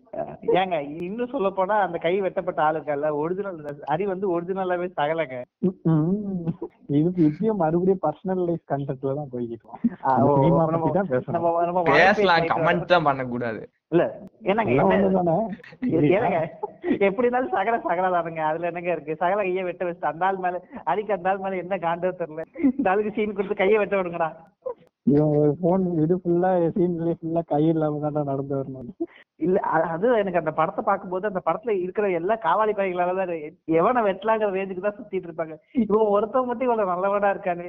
உன்னை ஹாஸ்பிட்டல்ல தெரியாம இந்த குடும்பம் தூக்கிட்டு வந்திருக்கும் போல இருக்கு. ஐயோ இல்ல இல்ல அதுக்கு அதுக்கப்புறம் இன்னொரு விஷயம் எல்லாம் பண்ணுவாங்க இல்லையா? ஐஸ் பெட்டியில வந்து கைய வச்சுட்டு அதை கொண்டு போய் ஒட்ட வைக்கிறேன்னு போவானுங்களே. எப்படி எப்படி கைய வெட்டி அது கைய நம்ம ரியல் லைஃப்ல. வந்து யார் கையும் வெட்ட போறது இல்ல. நம்ம ஃப்ரிட்ஜ் பாக்ஸ்ல அதை வச்சுட்டு போக போறது அதனால தெரியல அது சாத்தியமானு இல்ல இல்லங்க சாத்தியம் தான் ஆக்சுவலி அதெல்லாம் பண்ணிருக்காங்க. ஏன்னா வந்து நான் மூணு கொஞ்ச நாளுக்கு முன்னாடி பார்க்கும்போது ஒரு சின்ன பையனுக்கு வந்து இந்த அந்த இது தார்பாய் சொல்லுவாங்கல்ல இந்த தகடு தார்பாய் சொல்லுவாங்கல்ல. சொல்லுங்க. அது பறந்து வந்து கையை வெட்டி இருக்கு லைக் கொஞ்ச நேரத்துல கவர்மெண்ட் ஹாஸ்பிட்டல் கூட்டு போய் கையை ஸ்டிச் பண்ணிட்டாங்க. லைக் ஒரு ஒரு சிக்ஸ் மந்த்ஸ்ல அவனுக்கு கை வந்து ஆப்ரேட் ஆகுற மாதிரி. உடனே பண்ண முடியாதனால ஒரு சிக்ஸ் கை உங்களுக்கு அதே மாதிரி தான் இருக்கும். ஒரு சிக்ஸ் மந்த்ஸ் கழிச்சு உங்களால திரும்பி ஃபங்க்ஷன் ஆகுற அளவுக்கு அதாவது நீங்க என்ன சொல்றீங்கன்னா பதினஞ்சு வருஷம் கழிச்சு இப்ப நடந்த ஒரு இன்சிடென்ட்ல வந்து கையை ரிகவர் பண்ணிட்டாங்க டெக்னாலஜி இம்ப்ரூவ்மெண்ட்ல அப்ப அத வந்து அப்பவே பண்ணிருக்காங்க அது அன்றே சொன்னார் அடி இன்னைக்கு எல்லாம் சூர்யா சொல்றாங்க இத பாருங்க நான் சொல்றதை பாருங்க. நான் எப்படி இந்த தாமிரபரணி நம்பிக்கை இழந்து விடாதீர்கள் மக்களே. இந்த மாதிரி ஒரு அசம்பாவிதம் நடந்தால் உங்கள் மனதை நல்ல அடிப்படமா பார்த்து உங்க எனர்ஜி பூஸ்ட் பண்ணிக்கங்க. அதே அதே அதே மாதிரி வந்து இன்னைக்கு வந்து பாத்தி அந்த அந்த தாமிரபரணியோட ஃபர்ஸ்ட் சீன் உங்களுக்கு தெரியும். இல்லைங்களே ஞாபகம் இல்லையே அது வந்து ட்ரெயின் வந்துட்டு இருக்கோம் இவர் வந்து ட்ரெயின் முன்னாடி நின்று வந்து ட்ராக்ல வந்து சாணம் முடிச்சிட்டு இருப்பாரு. ஆமா ஆமா டீ பெரியா எப்படி- வரக்கும் எப்படி எப்படி வந்து- எப்படி வந்து அர்ஜுன் ரெட்டில ஒரு அந்த ஹாக்கி ஸ்டிக்கை வாங்கிட்டு போய் அது கடைசி வரைக்கும் பயன்படாமே போச்சு அந்த மாதிரி கடைசி வரைக்கும் அந்த அழகா தீர்த்ததுக்கான ரீசனே இருக்காது. அவர் வந்து அந்த இடத்துல வந்து ஒரு அதாவது தாமிரபரணி எஃபெக்ட் காட்டணும்ல அந்த அந்த படம் அந்த இடத்துல இருக்கிறவங்க வீரம் வளர்ந்தவங்க? இப்ப எப்படி ஆறு படத்துல வந்து சூர்யா கத்தியோட ஓடினாரோ அந்த மாதிரி அங்க இருக்கவங்களும் கத்தியோட இருப்பாங்கன்றது அவரோட கான்செப்ட் ஏன்னா லிட்டரலா இந்த நாள் படம் பார்த்துதாங்க எனக்கு ரொம்ப நாளா எல்லாம் இப்படிதான் இருக்கு காட்டு பின்னாடி பசங்களா காட்டு புரியாதவங்களா இருப்பாடுங்க போலன்னு ரொம்ப நாளா நினைச்சிட்டு இருந்தேன். ஆனா அப்படிதான் இருக்கானுங்க அது வேற விஷயம். பட் அந்த இவரு காமிச்ச அளவுக்கு அந்த அளவுக்கு லிட்டரலா அப்படியே குழந்தை பிறக்கும் அதாவது அந்த வேல் படத்தை பார்த்து சொல்லுவார்ல எல்லாம் சுண்டலை தான் கேட்கும் நாங்க எடுத்தோடனே கஜியை கொடுத்து வளர்ப்போம்ல இந்த வேல்ல எறும்பு. கிடைக்காத ஒரு. எறும்பு கூட யாரையுமே கடிக்காதுடா வெட்டுனா சித்திக்குண்டா கரும்பு. குத்துறவன் குத்துனா ரத்தம் பாக்கும் உடம்பு. என்னவா என்ன, நாங்க குத்து நாங்க குத்துனா என்ன பீரா வழியோ இல்ல எல்லாரும் குத்துனா இந்த வடிவேலு விஜய் படத்துல சொல்லுவாரு நீ குத்துனா மட்டும்தான் கத்தி இறங்குமா? நான் குத்துனா மட்டும்தான் நான் இறங்குவேன் அப்படின்னு அந்த மாதிரி அந்த லிரிக்ஸ பார்த்துட்டு தான் டைலாக் எழுதிருப்பாங்க அது லிரிக்ஸ் எல்லாம் இல்லைங்க. அவர் லிட்டரலா எந்த ஊர் போறாரோ அந்த ஊர் அந்த ஊர் அந்த ஊரோட மண் அஹ், அப்படியே எடுத்து காட்டுறாரு. ஆனா சென்னைக்கு வந்துட்டா வந்து ஃப்ரீயா விடு ஃப்ரீயா விடு மாமேன்னு போடுறாரு. இது என்னங்க நியாயம் இது? சென்னைக்கு வந்தா மட்டும் அஞ்சு கிலோ அரிசி மண்ணுக்குள்ள புதைச்சு கிடக்குது. பாக்கி இடத்துல எல்லாம் எறும்பு கூட வாய் எறும்புக்கு கூட பல்ல பிடிங்கி வச்சிருப்பீங்க. என்னங்க இதெல்லாம் போங்க அதுக்கெல்லாம் யோசிக்க கூடாது. ஓர யோசிச்சீங்கன்னா அதுக்கப்புறம் லாரி லாஜிக் இல்லைங்க இது ஓர வந்தனங்க. இது பார்சியாலிட்டி அந்த ஆள் காட்டுறதுலாம். இல்ல அவருக்கு வந்து ஒரு இடத்த காட்டணும் போது அதுதான் பெஸ்ட் பிளேஸா இருக்கணும் அந்த இடத்துலயே. அதாவது இப்ப பாத்தீங்கன்னா சிங்கம் படத்திலேயே சூர்யா வந்து சென்னைக்கு வந்துட்டு எங்க ஊர் தான் பயங்கரமான ஊர். தூத்துக்குடி மாதிரி ஒரு ஊர் வருமா அப்படிங்கிறாரு. அப்புறம் ஏம்ல இங்க வந்த ஆமா அதுக்கப்புறம் வந்து சென்னையிலேயே செட்டில் ஆகி சென்னையை மாத்தி அமைச்சிட்டேன் அப்படின்னுட்டு பிசிஆர்ல கடைசியில கிளைமேக்ஸ்ல ரைடு போயிட்டு இருப்பாரு. இல்ல இல்ல சென்னைக்கு நீங்க தமிழ் செல்வி இருக்கீங்களா இருக்க இருக்கேன் ஆமி செல்வி தூங்கிட்டாரு போல. இவங்க பேசிட்டே இருப்பாங்க போல இருக்கு பேசட்டும் பேசட்டும். இல்ல அது இது சொல்லி முடிச்சிடறேன் ஆனா வந்து சிங்கம்ல வந்து அந்த ஆள் சென்னையில இருக்கவே. சிங்கம் ஒண்ணுல மட்டும்தான் இருப்பாப்ல. பாக்கி வர எல்லா சீரியஸ்லயுமே வந்து தூத்துக்குடி ஆந்திரா இப்படிதான் தூத்துக்குடி ஆந்திரா ஏங்க நீங்க இந்த லிரிக்ஸ் பத்தி என்ன நினைக்கிறீங்க? என் இதயம் lyrics? இதுவரை துடித்ததில்லை இப்போ துடிக்கிறது. இதுக்கு முன்னாடி எப்படி அதுல? எங்க அதுல அதுல இதய துடிச்சுதா இல்லையான்னு எனக்கு தெரியலங்க. அந்த காஸ்டியூம் பார்க்கும்போது சரி, சரி வேணாம் விடுங்க. அதுக்கு காஸ்டியூம் கூட பரவாயில்ல. அதுக்கப்புறம் அதுக்கு மேல கலர் பூசுறேன்னு சொல்லி தெரிய வேண்டிய விஷயத்தெல்லாம் மறைச்சு விட்டு ஏங்க அதுக்கு கொஞ்சம் சி- ஏங்க அந்த சி- அந்த பாட்டுக்கு ரெண்டு சீன் முன்னாடி தாங்க துப்பட்டாக்கு சண்டை போடுவாங்க துப்பட்டா தோனி வருவாங்க சூர்யா அப்ப அப்பவே பாருங்க துப்பட்டா போடுங்கள் தோனி ஏங்க அவங்க படத்துல நடிச்ச சீனுக்கு அவங்களே ஸ்பூஃப் பண்ணிருப்பாங்கற இது மாதிரி நீங்க ஒண்ணு கேள்விப்பட்டிருக்க மாட்டீங்க இலை நீ வந்து அந்த துப்ப என்ன சொல்லுவா துப்பட்டாவையா இல்ல சுடியவா டாப்ப வந்து. நைட்டிய வந்து நீ வந்து டி ஷர்ட் மாதிரி கழட்டுவியா ஷர்ட் மாதிரி கழட்டுவியா பனியன் மாதிரி எப்படி சொல்லுவான் அது ஆமா மாதிரி கழட்டுவே இல்ல பனியன் மாதிரி கழட்டுவே ப்ரூஃப் பண்ணிருப்பாங்கங்க. ஏங்க அதை விடுங்கங்க. அதை கேட்டதுக்கு அப்புறமும் அனுஷ்கா. லெவல் இன்வெஸ்டிகேஷனுங்க அதெல்லாம் ஏங்க மோகன்ஜி மோகன்ஜி சத்திரிய டேங்க் க்ளோ மோகன்ஜி அதை பார்த்தாலே கண்ணு க்ளோ ஆயிருக்கும். என்னல எங்க சாதி புள்ளைய பத்தி நீ இப்படி பேசுற? ஷெர்லாக் ஹோம்ஸ் எல்லாம் தோத்து போயிரும். எங்க நீங்க ஷெர்லா கோம்ஸ் விடுங்க நம்ம மோ நம்ம மோகன்ஜி என்ன அதை பார்த்தா எப்படி ஃபீல் பண்ணுவாரு தெரியுங்களா? அது அந்த அந்த ஆள் பேண்ட் சட்டையெல்லாம் பசங்க வந்து டியூக் பைக்லாம் வாங்கி கரெக்ட் பண்றேன்னு சொல்லியிருக்காப்ல இங்க பாருங்க நைட்டிய பத்தி கேட்டு அனுஷ்கா கரெக்ட் பண்ணிட்டாரு. கத்துருக்கேன் நீங்க. அவரை போய் கமெண்ட் பண்ணலாம். நீங்க இது சொன்னதுக்கு அப்புறம் இன்னும் அந்த அடுத்த சீன்ல வேற ஜொல்ல காணோன்னு போய் அவங்க அவங்களே சொல்லுவாங்க ஒரு கேவலமான ஒரு ரைட்டிங்கான டைலாக் ஜொல்லு காணோன்னு போனோம்ல அதனால ஜொல்லு விட்டாரு. அதனால சொல்லிட்டு இருப்போம் ஐயோ டைலாக் ரைட் டைலாக் ரைட்டர் இந்த வடிவேல் வந்து அன்பே கவிதா. கண்ணே கவிதா இது சொன்னா மண்ணே கவிதா டைலாக் ரைட்டர் போட்டு அடிச்சிருப்பான் இவனுக்கு என்ன பண்றது? ஏதாவது இந்த மாதிரி எழுதி கொடுப்பான் அரிய இருக்குது. அந்த பேப்பர்ல இருக்கிறது படிக்கிறா. ரைமிங் வேணும். அவ்வளவுதானடா. எழுதி வச்சுக்கடா. அவன் கடைசியில எழுதிட்டு செல்லப்பான்னு உன் பேரை போட்டுட்டான்டா. முக்காவாசி படத்தை அடி டைலாக் ரைட்டர்லாம் அடி போட்டு படா படிச்சிருப்பான். அவன் காந்தாகி இந்த மாதிரி ஏதாவது எழுதி வச்சிருப்பான். இந்த ஆளு போற போக்கெல்லாம் அப்படியே அடிச்சு அதே படிங்கிற அப்படிங்கிற அப்படியே படிங்கிற உண்மையிலே நீங்க அரி அந்த மேக்கிங் வீடியோ எல்லாம் பாத்திருக்கீங்களா இல்ல அந்த அளவுக்கு எல்லாம் பார்த்தது இல்ல ஆராய்ச்சி பண்ணது நான் ஒரு பூஜையோட மேக்கிங் வீடியோ நீங்க இப்ப போனா கூட விஷால் பிலிம் ஃபேக்டரி யூடியூப் பேஜ்ல. எனக்கு தெரிஞ்சு அப்படி ஒரு டைரக்டர் நான் பார்த்து அப்படி ஒரு மேக்கிங் நான் பார்த்ததே இல்லைங்க. இல்ல நல்ல விஷயமா சொல்றீங்களா? நல்ல விதமா சொல்றீங்களா? இல்லங்க ஒரு- ஷாட்டுக்கு இன்னொரு ஷாட்டுக்கு அந்த பிரேக்கே விட மாட்டேங்கிறாங்க. ஒரு டேக்கு நீங்க பொதுவா வந்து நீங்க டேக் வந்து பார்த்துட்டு அதை வந்து கொஞ்சம் ஒரு ரெண்டு செகண்ட் அது நல்லா இருக்கா இல்லையா? அடுத்த டேக் போலாமா இல்லையா யோசி அரியெல்லாம். ஒரு டேக் போச்சுனாலே அப்படியே போட்டு ஆ அடுத்த அடுத்த என்ன போங்க சூப்பர் ரிலாக்ஸ் இல்ல என்ஜிகே எடுக்கிறாரு. அவர் எடுக்கிறது பூஜை ஏங்க அந்த அந்த ஆள் ஃப்ரேமே பார்க்க மாட்டேங்கிறாங்க. அந்த ஃப்ரேம்ல வந்து என்ன மிஸ்டேக் வேணாலும் இருந்திருக்கலாம். ஒரு ஒரு குடுக்க எடுக்கிற எடுக்கணும் அவசர குடுக்கே எடுக்கிறாங்க அந்த ஆளு. எப்படிதாங்க எக்ஸ்பீரியன்ஸுங்க நீங்க என்னங்க பேசுறீங்க? இப்ப வேகமா படம் வேகமா வருதுன்னா அதுக்கு என்ன காரணம்? வேக வேகமா எல்லாத்தையும் தூக்கி வச்சிடுறதுனாலதான். வழியே தாத்தா- இல்ல. டக்குனு கட் பண்ணிடு. இந்த சீன் மட்டும் மொத்த முப்பது செகண்ட் சீன்ல மொத்தம் பத்து செகண்ட் தான் ஒர்க் அந்த பத்து செகண்ட் மட்டும் வச்சிரு அப்படின்னு வச்சிடுறது தான் அந்த கேமரா வந்து திண்டிவனத்துல இருந்து அம்பத்தூர் வரைக்கும் போகும். அதெல்லாம் ஹெலிகாம் எடுத்துக்கோ. ஹெலிகாம் எடுத்துக்கோ. பறக்க விடு. ஃபுட்டேஜ் ஃபுட்டேஜ் ரெடி அவ்வளவுதான். அது சொருகி விடு. இவரு இவரு வாத கோடங்கி ரிவ்யூ யாராவது பாத்திருக்கீங்களா வீல வந்து ஸ்டுடியோ வாத கோடங்கி இல்லைங்களா? அவர். நீங்க போய் பாருங்க. அவர் வந்து ரிவ்யூ பண்ணிருப்பாரு இந்த மாதிரி வந்து ஹரி எப்படி ஷூட்டிங் பண்ணுவாரு. கிட்டத்தட்ட அந்த ஆள் நான் கலாய்க்கலாம் நினைச்சேங்க. அந்த ஆள் உண்மையிலே அப்படிதாங்க. லிட்டரல் அங்க கேமரா போ இங்க கேமரா போ இதே எடு அதே எடு கேமராமேன் தான் பெண்ட கழட்டிடுவாரு. இல்ல அவர் கேமராமேன் இறந்துட்டாருங்க. ஆஸ்தான கேமராமேன் பிரியன் இருந்தாரு. பிரியதர்ஷன் ஒருத்தர் ரீசெண்டா சாமி ஸ்கொயரப்ப இறந்துட்டாரு. இல்லைங்க சாதாரணமா நீங்க ஒரு படம் ஒரு ஒரு படம் எடுக்கும்போது கேமராமேனுக்கு வந்து டேரக்டரை விட டபுள் மடங்கு ப்ரெஷர் இருக்கும். ஏன்னா வந்து லைட்டிங் பண்ணணும் ஷார்ட் ஏன்னா வந்து ஒரு ஃப்ரேம் ஃபிக்ஸ் பண்ணும்போதே நூறு விஷயத்த செக் பண்ணிட்டு எடுக்கணும் டேரக்டர் வந்து கத்துவான். ரெடியா ரெடியா நீ வேணா ஆயிரம் நூறு விஷயத்த பார்த்து தான் எடுக்கணும் ஏன்னா ஃப்ரேம்ல ஒரு எப்படி சொல்றது ஒரு லைட் வந்து கீழே வந்துருச்சிங்கனாலே பஞ்சாயத்து முடிஞ்சு போச்சு ஃப்ரேம்ல நீங்க எடிட்ல பார்க்கும்போது ஃப்ரேம்ல லைட் தெரிஞ்சதுன்னா அதை எடுக்க முடியாது. ஆயிரத்தி எட்டு ப்ரெஷர் இருக்கும். இந்த பத்தெண்டுக்குள்ள ஷூட்டிங்னு ஒண்ணு வந்துச்சு எங்க ஊர்ல. அப்போ. எடுத்துட்டு இருந்தாங்க. அந்த. படத்துல நான் பார்க்கும்போது அந்த சீன் வந்துச்சு. அத ஒரு ஒரு பத்து செகண்ட் கூட வராது. அதை உட்கார்ந்து அவனுக்கு ரெண்டு நாள் எடுத்துட்டு இருந்தாங்க. அதுக்கப்புறம் தெரிஞ்சு என்ன இப்படி ஒரு பாசிங் ஷாட் வருது? இதுக்கு வந்து இவ்வளவு மெனக்கெட்டு கேமரா ஆங்கிள் செட் பண்ணி ஸ்டண்ட் மேன்லாம் வர வச்சு எல்லாத்தையும் ஒரு அசிஸ்டன்ட்லாம் வந்துட்டு எல்லாத்தையும் ரொம்ப தூரத்தை தள்ளி நிக்க வச்சுட்டாங்க. ஆடியோ கிரௌட் எல்லாம் உள்ள வரக்கூடாது. ஏதாச்சும் அசம்பா நடந்துட்டு ஆனா அந்த ஷாட் பார்த்தா பத்து செகண்ட் கம்மியா தான் வருது. இல்ல அது உண்மைதாங்க அது வந்து. தேவை உள்ளதா ஆனா அதுக்கு அவ்வளவு மெனக்கறணும் இல்ல அது கரெக்ட் தான். ஏன்னா நீங்க வந்து பத்து செகண்ட் ஷார்ட் எடுக்கும் போது உங்களுக்கு எடிட்டேபிள் எடிட்டர் எவ்வளவு ஏன்னா அது எடிட்டரோட டிசிஷன் தான். அந்த மேபி டேரக்டர் வந்து ரொம்ப நேரம் வரும்னு எதிர்பார்ப்பல பட் எடிட்டர் வந்து அதை என்னன்னா இவனுங்க ரொம்ப ப்ரீ இவனுங்க வந்து ப்ரீ ப்ரொடக்ஷன் ஒழுங்கா பண்ணிட்டு போய் எடுத்தாலே நீங்க ஸ்பாட்ல எடுக்கும்போது செலவு கம்மி பண்ணலாம். இவனுக்கு ப்ரீ ப்ரொடக்ஷன் ஒன்று பண்ணவே மாட்டானுங்க. வாங்க செட்ல போய் பாத்துக்கலாம்ங்கிற ரேஞ்சுக்கு தான் அவன் எடுப்பானுங்க. முக்காவாசி படம்லாம். இப்ப இருக்க நம்ம டைரக்டர்ஸ் மாதிரி. அதுவும் அதுவும் நம்ம அட்லியன் இருக்காரு. படத்துல ஆமா ஆமா. ஷூட்டிங் எடுத்த ஸ்பாட் வந்து வேறையா இருக்கும். அது வந்து நம்ம லோக்கல் பீப்புள்னா நமக்கு தெரியும். இந்த இந்த சீன் வந்து இந்த இடத்துல எடுத்தாங்க. நம்ம ஊர்ல அந்த படம் ஷூட்டிங் ஆனா படத்துல வந்து அது வேற ஒரு ஏரியான்னு சொல்லிட்டு காமிப்பாங்க.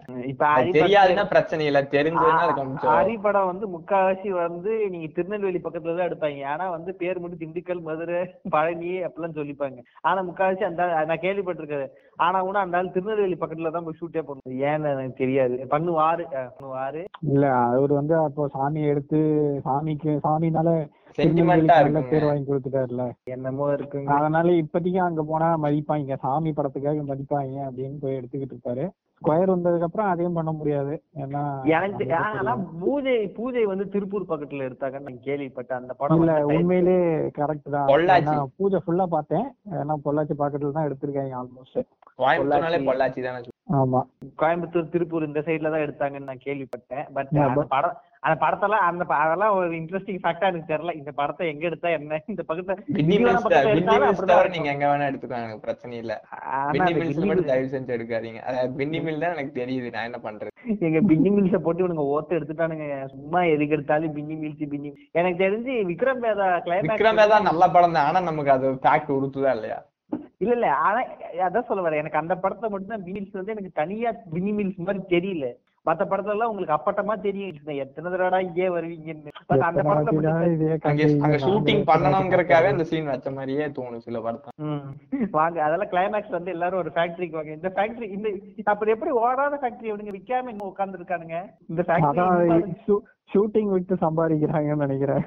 இல்ல படைய இல்ல அதுக்கு எல்லா கதையிலயுமே எல்லா படத்துலயுமே வந்து அன்கன்ஸ்ட்ரக்டட் ஒரு பில்டிங் இங்கெல்லாம் போய் என்ன காரியம் வேணாலும் பண்ணுவானுங்க.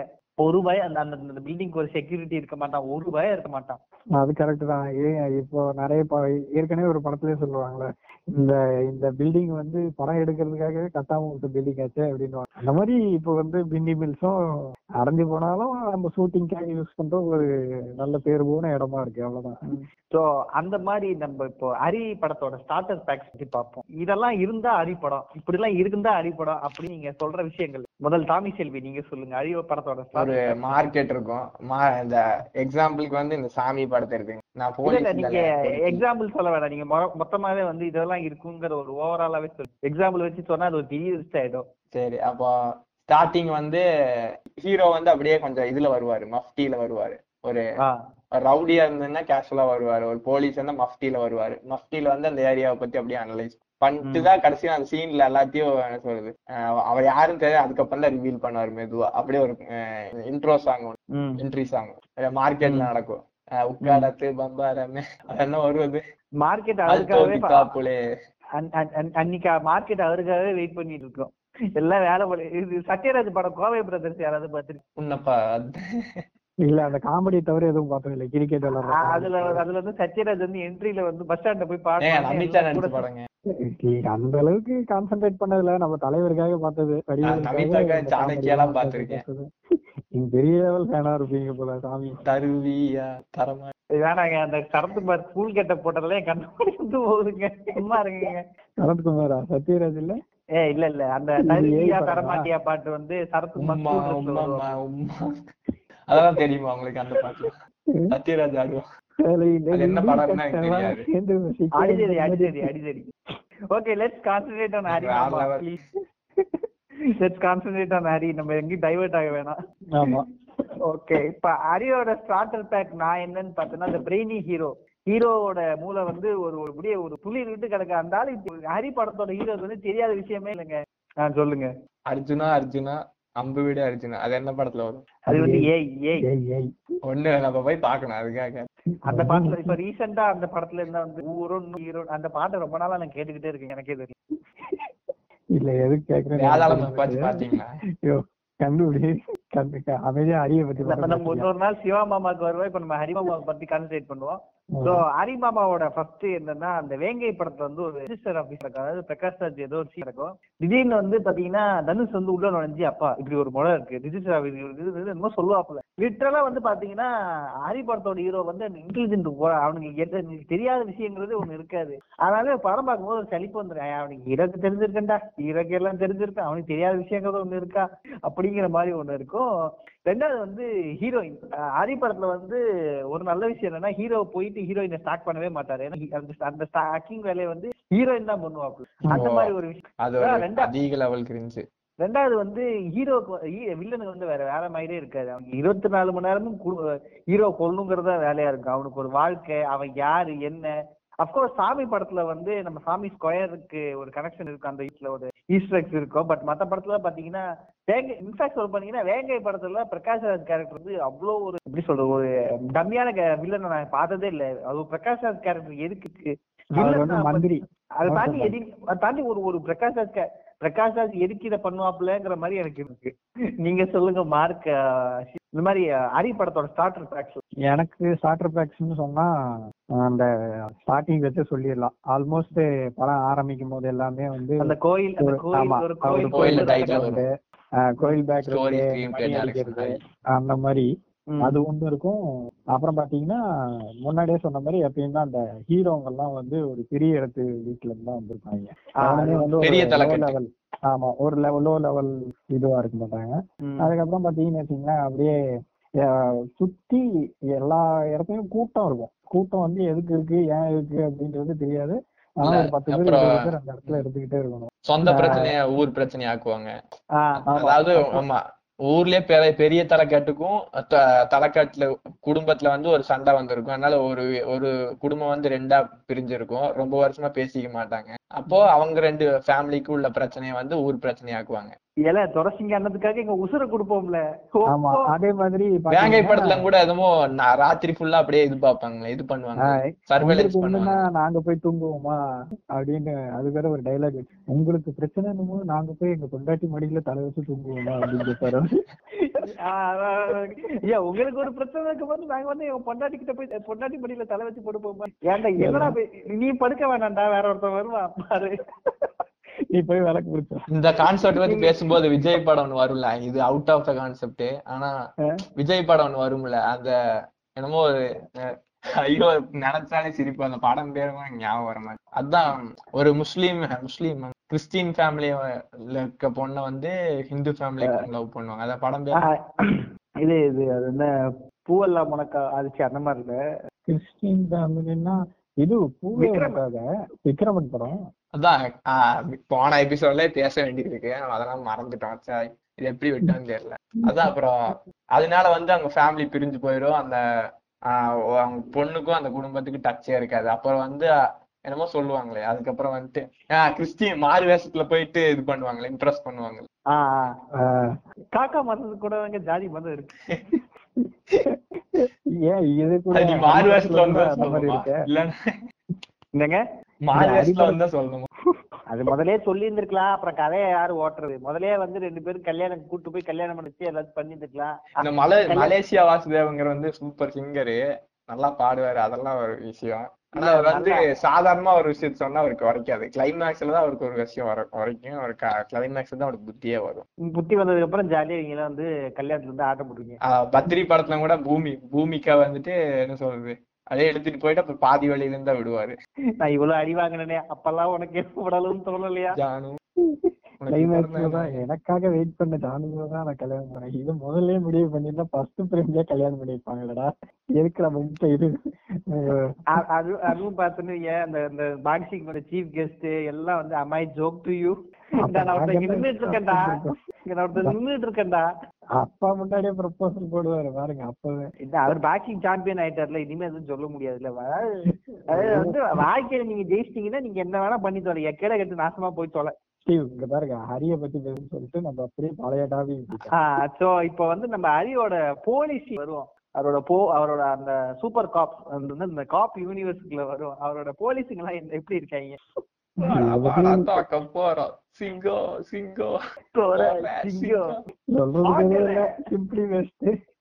அப்படி ஐயா அப்படி ஒரு வாரத்தை சொல்லி முடிச்சு எதுக்கே நம்ம பாட்காஸ்ட் பண்றோம்? ஸோ அது பத்தி டீட்டெயில பேசுறதுதான்யா ஸோ ஹரியோட காப்ஸ் வந்து எப்படின்னா அவங்களுக்கு வந்து போலீஸ் வேலையே தேவையில்ல. அவங்களுக்கு அந்த சம்பளமே தேவையில்ல. ஆனாலும் அந்த எப்படி சொல்றது அந்த நாட்டுக்காக ஒரு உழைக்கிற ஒரு நாசர் சொல்லுவார்ல என்னோட ஐநூறு கோடி சொத்து அப்படின்னு ஆனா அதெல்லாம் விட்டுட்டு அவன் ஐம்பதாயிரம் ரூபாய் சொத்துக்கு வரான் ஐயோ உங்க ஐம்பதாயிரம் ரூபாய் சொத்து மட்டும் இல்லையா? உங்க மளிகை கடை இருக்கியா? சூப்பர் ஸ்டோர் இருக்கியா? அதையும் சேர்த்து தான் சம்பாதிக்கிறான். இன்னொன்னு வந்து போலீஸ் அப்படின்னு எடுத்துக்கிட்டீங்க அடிப்படத்துல. எல்லாரும் என்னமோ இவங்க மட்டும்தான் போலீஸ் ட்ரெஸ்ஸே போட்ட மாதிரியும் இவங்க நாட்டுக்கு மாதிரியும். டீல் பண்றோம். ஆமா எல்லா அந்த ஒரு கேஸ் மட்டும் மட்டும் தான் டீல் பண்ற மாதிரியே பண்ணிருப்பான் வேற கேஸ் எதுவுமே காமிக்க மாட்டாங்க. போலீஸ்னா ஒரு நாளைக்கு ஆமா அஞ்சாறு பஞ்சாயத்து வரும் அது அத்தனையும் தீர்த்து வைக்கணும். மத்ததெல்லாம் அப்படியே போற போக்குல சால்வ் பண்ணிட்டு இதை மட்டும் ஃபுல் பிளெஜ்டா வேலை செய்வாங்க. இல்ல ஒரு. ரெவ்யூ ஒரு படத்தை பத்தி ரெவ்யூ பண்ணும் போது ப்ளூ சட்டை மாறன் சொல்லியிருப்பேன் அதாவது வில்லன் குரூப் கூட சும்மா தான் இருக்கு. இந்த ஹீரோ கும்பல் தான் போயிட்டு வா சண்டைக்கு வா சண்டைக்கு வான்னு கூப்பிட்டே இருக்கேங்கிற மாதிரி. இவங்க போயிட்டு அந்த வில்லன் ஒரே ஒரு வில்லன் மட்டும் தான் மொத்த போலீஸ்க்கே இருக்கும். அந்த வில்லனை மட்டும் தான் ஹீரோ வந்து டார்கெட் பண்ணுவாங்க. அதாங்க வேற ஊ- யாருமே இருக்க ஊர் மாட்டாங்க. ஊர்ல வந்து வேற பஞ்சாயத்தே நடக்காது. ஏன்னா நீங்க ஒரு நாளைக்கு வந்து இப்ப வந்து பாத்தீங்கன்னா ஒரு ஒரு சென்னை சிட்டினா ஒரு நாளைக்கு வந்து ஒரு ஒரு ஒரு டிசி இருக்காது வச்சுக்கோங்க. டிசி கீழ வந்து ஒரு ஆறு அதாவது வந்து அஞ்சு ஸ்டேஷனோட ஹெட் தான் அசிஸ்டன்ட் கமிஷனர் ஏசின்னு சொல்லுவாங்க. அதான் அஞ்சு டிவிஷனோட அஞ்சு அஞ்சு- போலீஸ் ஸ்டேஷன்ல ஒண்ணு அதுக்கு ஒரு ஹெட் தான் வந்து ஏசி ஸோ ஒரு போலீஸ் ஸ்டேஷன்லயே ஒரு நாளைக்கு வந்து கிட்டத்தட்ட பத்து பதினஞ்சு கேஸுக்கு மேலே ஒரு இருபது நிறைய சொல்ல முடியாது. ஒரு இருபது கேஸ் வச்சுக்கோங்களேன் ஒரு ஸ்டேஷன் நாளைக்கு? ஸோ இருபது கேஸையும் வந்துட்டு அந்த இன்ஸ்பெக்டர் வந்து ஏசிக்கு ரிப்போர்ட் பண்ணணும் டெய்லி அந்த பேசிஸ்ல ரிப்போர்ட் பண்ணணும். ம். இவ்வளோ அது வந்து நீங்க அவங்க வந்து சரி பார்க்கணும். இந்த மாதிரி வந்து பெரிய கேஸ் எது இருக்கு அந்த கேஸ் ஒரு ஏசியோட வேலை இவ்வளவுதான். டெய்லி நாலு டெய்லி நாலு ஜீப்பை கூட்டிட்டு வந்துட்டு வில்ல வீட்டுக்கு. போறது வேலை கிடையாது.